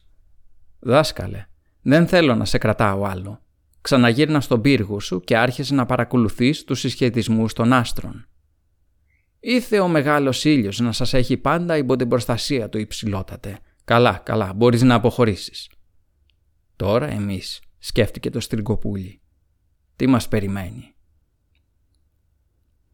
Όποιος από εσάς, είπε αργά ο αυτοκράτορας, ξεστομίσει έστω και μία λέξη από αυτά που θα υποθούν εδώ, να ξέρει ότι τον περιμένει τεμαχισμός Βατιέ, σας ακούω μεγαλειότατε. Με ποιον τρόπο κατέληξε εδώ αυτή η πριγκίπισσα; Ποιος το φρόντισε αυτό; Το φρούριο του Νάστρογκ, απάντησε ο αρχηγός της υπηρεσίας πληροφοριών και ζάρωσε το μέτωπό του. Η ψηλοτάτη συνοδευόταν από τη φρουρά με επικεφαλής στον «Δε ρώτησα γι' αυτό διάολε». Πώς η κοπέλα κατέληξε στο Νάστρογκ, στο Βέρντεν. Ποιος την έφερε στο φρούριο. Ποιος είναι ο τωρινός διοικητής εκεί. Ο Γκόντιβρον Πίτκερν, απάντησε αμέσως ο Βατιέντερίντο. Φυσικά ήταν ενήμερος για την αποστολή του Ράιανς και του κόμι Καχύρ Αεψέλαρχ. Τρεις μέρες μετά τα γεγονότα, στο νησί Θανέντ, δύο άτομα εμφανίστηκαν στον Άστρογκ. Συγκεκριμένα, ένας άνθρωπος και ένα μισοξωτικό. Αυτοί οι δύο, επικαλούμενοι την εντολή του Ράιαν και του κόμι Καχύρ, παρέδωσαν την πρικίπισσα στον Κόντιβορν. Αχά, χαμογέλασε ο αυτοκράτορας, ενώ το στριγκοπούλι ένιωσε να παγώνει η πλάτη του. Ο Βίλγκεφορντς μου υποσχέθηκε ότι θα πιάσει την Κυρίλα στο Θανέντ. Για το ίδιο με διαβεβαίωσε και ο Ράιανς. Ο Καχύρ Μάουρ Ντίφριν Αεψέλαρχ έλαβε σαφείς διαταγές. Και όμως, τρεις μέρες μετά το σκάνδαλο στο νησί, η Κυρίλα μεταφέρεται στον Άστρονγκ, στον ποταμό Γιαρούγκα, όχι από τον Βίλγκεφορτς, ούτε από τον Ράιανς, ούτε από τον Καχύρ, αλλά από έναν άνθρωπο και ένα μισοξωτικό. Ο Γκόντιβρον φυσικά δεν σκέφτηκε να τους συλλάβει. «Όχι, να τον τιμωρήσω για αυτό υψηλότατε. Δεν χρειάζεται». Το στρικοπούλι ξεροκατάπιε. Ο Εμχύρ καθόταν σιωπηλός, τρίβοντας το μετωπό του, ενώ το τεράστιο διαμάντι στο δαχτυλίδι του έλαμπε σαν αστέρι. Λίγο αργότερα ο αυτοκράτορας σήκωσε το κεφάλι του. «Βατιέ, μεγαλειότατε. Να σημάνει συναγερμό σε όλους τους άντρες σου. Διατάζω τη σύλληψη του Ράιανς και του Καχύρ. Υποψιάζουμε ότι και οι δυο τους βρίσκονται σε περιοχές που δεν εποπτεύονται από τα δικά μας στρατεύματα. Κατά πάσα πιθανότητα με τους Κόιαταελ ή τα ξωτικά της βασίλισσας Ενίντ. Να φέρετε τους δύο συλληφθέντες, τον Ντάρ Χουρούαχ και να τους υποβάλλετε σε βασανιστήρια. Τι να τους ρωτάμε, μεγαλειότατε; Ο Βατιέντερ Ιντό μισόκλεισε τα μάτια του προσποιούμενος ότι δεν βλέπει την ξαφνική οχρότητα στο πρόσωπο του αρχιοικονόμου Σέλαρχ. Τίποτα. Αργότερα, όταν μαλακώσουν λίγο, θα τους ανακρίνω προσωπικά. Σκέλεν, σας ακούω. Μόλις αυτός ο καταραμένος Ξαρθήσιους βρει κάτι, εάν αυτός ο τραυλός κατομάντης καταφέρει να βρει αυτό που νοδιέταξα, θα οργανώσει την αναζήτηση του συγκεκριμένου προσώπου στην περιοχή που θα υποδείξει. Θα έχεις και περιγραφή. Δεν αποκλείω ο αστρολόγος να υποδείξει μια περιοχή η οποία βρίσκεται υπό την κυριαρχία μας. Σε αυτήν την περίπτωση θα κινητοποιήσεις όλους τους υπεύθυνους που ζουν εκεί. Ολόκληρο τον κρατικό και στρατιωτικό μηχανισμό. Είναι θέμα υψής της προτεραιότητας. Κατάλαβες; Μάλιστα. Μπορώ να... Όχι, δεν μπορείς. Κάτσε και άκου, Στριγκοπούλη. Ο Ξαρθήσιους κατά πάσα πιθανότητα δεν θα κάνει τίποτα. Το πρόσωπο που τον διέταξα να βρει βρίσκεται μάλλον σε ξένη επικράτεια και υπό μαγική προστασία. Κόβω το κεφάλι μου ότι το καταζητούμενο πρόσωπο είναι στο ίδιο μέρος με το μυστηριωδώς εξαφανισμένο φίλο μας, το μάγο Βίλγκεφορντς από το Ρόγκεβιν. Αυτός είναι και ο λόγος για τον οποίο εσύ, Σκελέν, θα συντάξεις και θα προετοιμάσεις μια ειδική δημιουργία, της οποίας θα ηγηθείς ο ίδιος. Να διαλέξεις τους καλύτερους άνδρες σου. Πρέπει να είναι έτοιμοι για τα πάντα. Και να μην είναι προληπτικοί. Εννοώ να μην φοβούνται τη μαγεία. Το στριγκοπούλι ανασήκωσε τα φρύδια του. Η νέα δημιουργία σου, ολοκλήρωσε Εμχύρ, θα έχει την αποστολή να επιτεθεί και να καταλάβει εκείνο το άγνωστο προς το παρόν σε μένα, αλλά πιθανόν καλά καμουφλαρισμένο και οχυρωμένο κρυσφύγετο του Βίλγκεφορτς, του πρώην καλού μας φίλου και συμμάχου. «Κατάλαβα», είπε ατάραχο το στριγκοπούλι. «Υποθέτω ότι το άτομο που αναζητούμε και πιθανότατα θα βρούμε εκεί δεν πρέπει να χάσει ούτε μία τρίχα από το κεφάλι του. Σωστά υποθέτεις. Και ο Βίλγκεφορτς, αυτός μπορεί. Ο Εμχύρ χαμογέλασε στιγνά. Αυτός πρέπει να πέσει μαζί με το κεφάλι του. Αυτό ισχύει και για κάθε άλλο μάγο που θα βρει στο κρυσφύγετο, χωρίς καμία εξαίρεση. Κατάλαβα. Ποιος θα ασχοληθεί με την έβρεση του κρυσφύγετου του Βίλγκεφορτς; Εσύ, Στριγκοπούλη, ο Στέφαν Σκέλεν και ο Βατιέντερ Ιντό αντάλλαξαν σύντομες ματιές. Ο Εμχύρ έγειρε με άνεση στην πλάτη της πολυθρόνας του. «Έγινας σαφής. Εάν ναι, τι είναι Σέλαρχ» «Μεγαλειότατε», βόγγιξε ο αρχιοικονόμος, τον οποίον κανείς δεν έδινε σημασία μέχρι εκείνη τη στιγμή. «Σας οικετεύω για έλεος. Δεν υπάρχει έλεος για προδότες. Δεν υπάρχει έλεος για εκείνους που αντιτίθεται στις διαταγές μου. «Ο Καχύρ, ο γιος μου». «Ο γιος σου», ο Εμχύρ μισόκλεισε τα μάτια του. «Δεν ξέρω ακόμα σε τι φταίει ο γιος σου. Θα ήθελα να πιστεύω ότι είναι ένοχος μόνο για ηλικιότητα και ανικανότητα και όχι για προδοσία. Εάν είναι έτσι, θα πεθάνει στη λεμιτό μου και όχι στον τροχό. Μεγαλειότατε, ο Καχύρ δεν είναι προδότης. Δεν μπορούσε αρκετά Σέλαρχ, ούτε λέξη παραπάνω. Οι ένοχοι θα τιμωρηθούν. Προσπάθησαν να με εξαπατήσουν και δεν θα τους συγχωρήσω για αυτό.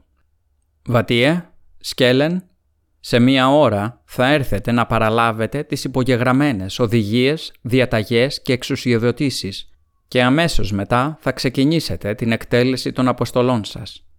Και κάτι ακόμα. Υποθέτω πως δεν χρειάζεται να προσθέσω ότι το κακόμοιρο κορίτσι που πριν από λίγο είδατε στην αίθουσα του θρόνου πρέπει να παραμείνει για όλους ως Κυρίλα, βασίλισσα της Τσίντρα και δούκισα του Ρόουαν. Για όλους. Διατάζω να το θεωρείτε κρατικό μυστικό και θέμα μίζωνος εθνικής σημασίας. Όλοι οι παρευρισκόμενοι κοίταξαν έκπληκτοι τον αυτοκράτορα. Ο Ντιθουέν Αντάν Ιν Καέμπ Αεπ Μόντρουντ χαμογέλασε. Δεν το έχετε καταλάβει. Αντί για την πραγματική κυρίλα από την Τσίντρα, μου έστειλαν κάποια χαζοβιόλα. Αυτοί οι προδότες νόμιζαν ότι θα με ξεγελάσουν. Όμως εγώ ξέρω καλά την πραγματική κύρι. Θα την αναγνώριζα ακόμα και στην άκρη του κόσμου και μέσα στο σκοτάδι της κόλασης.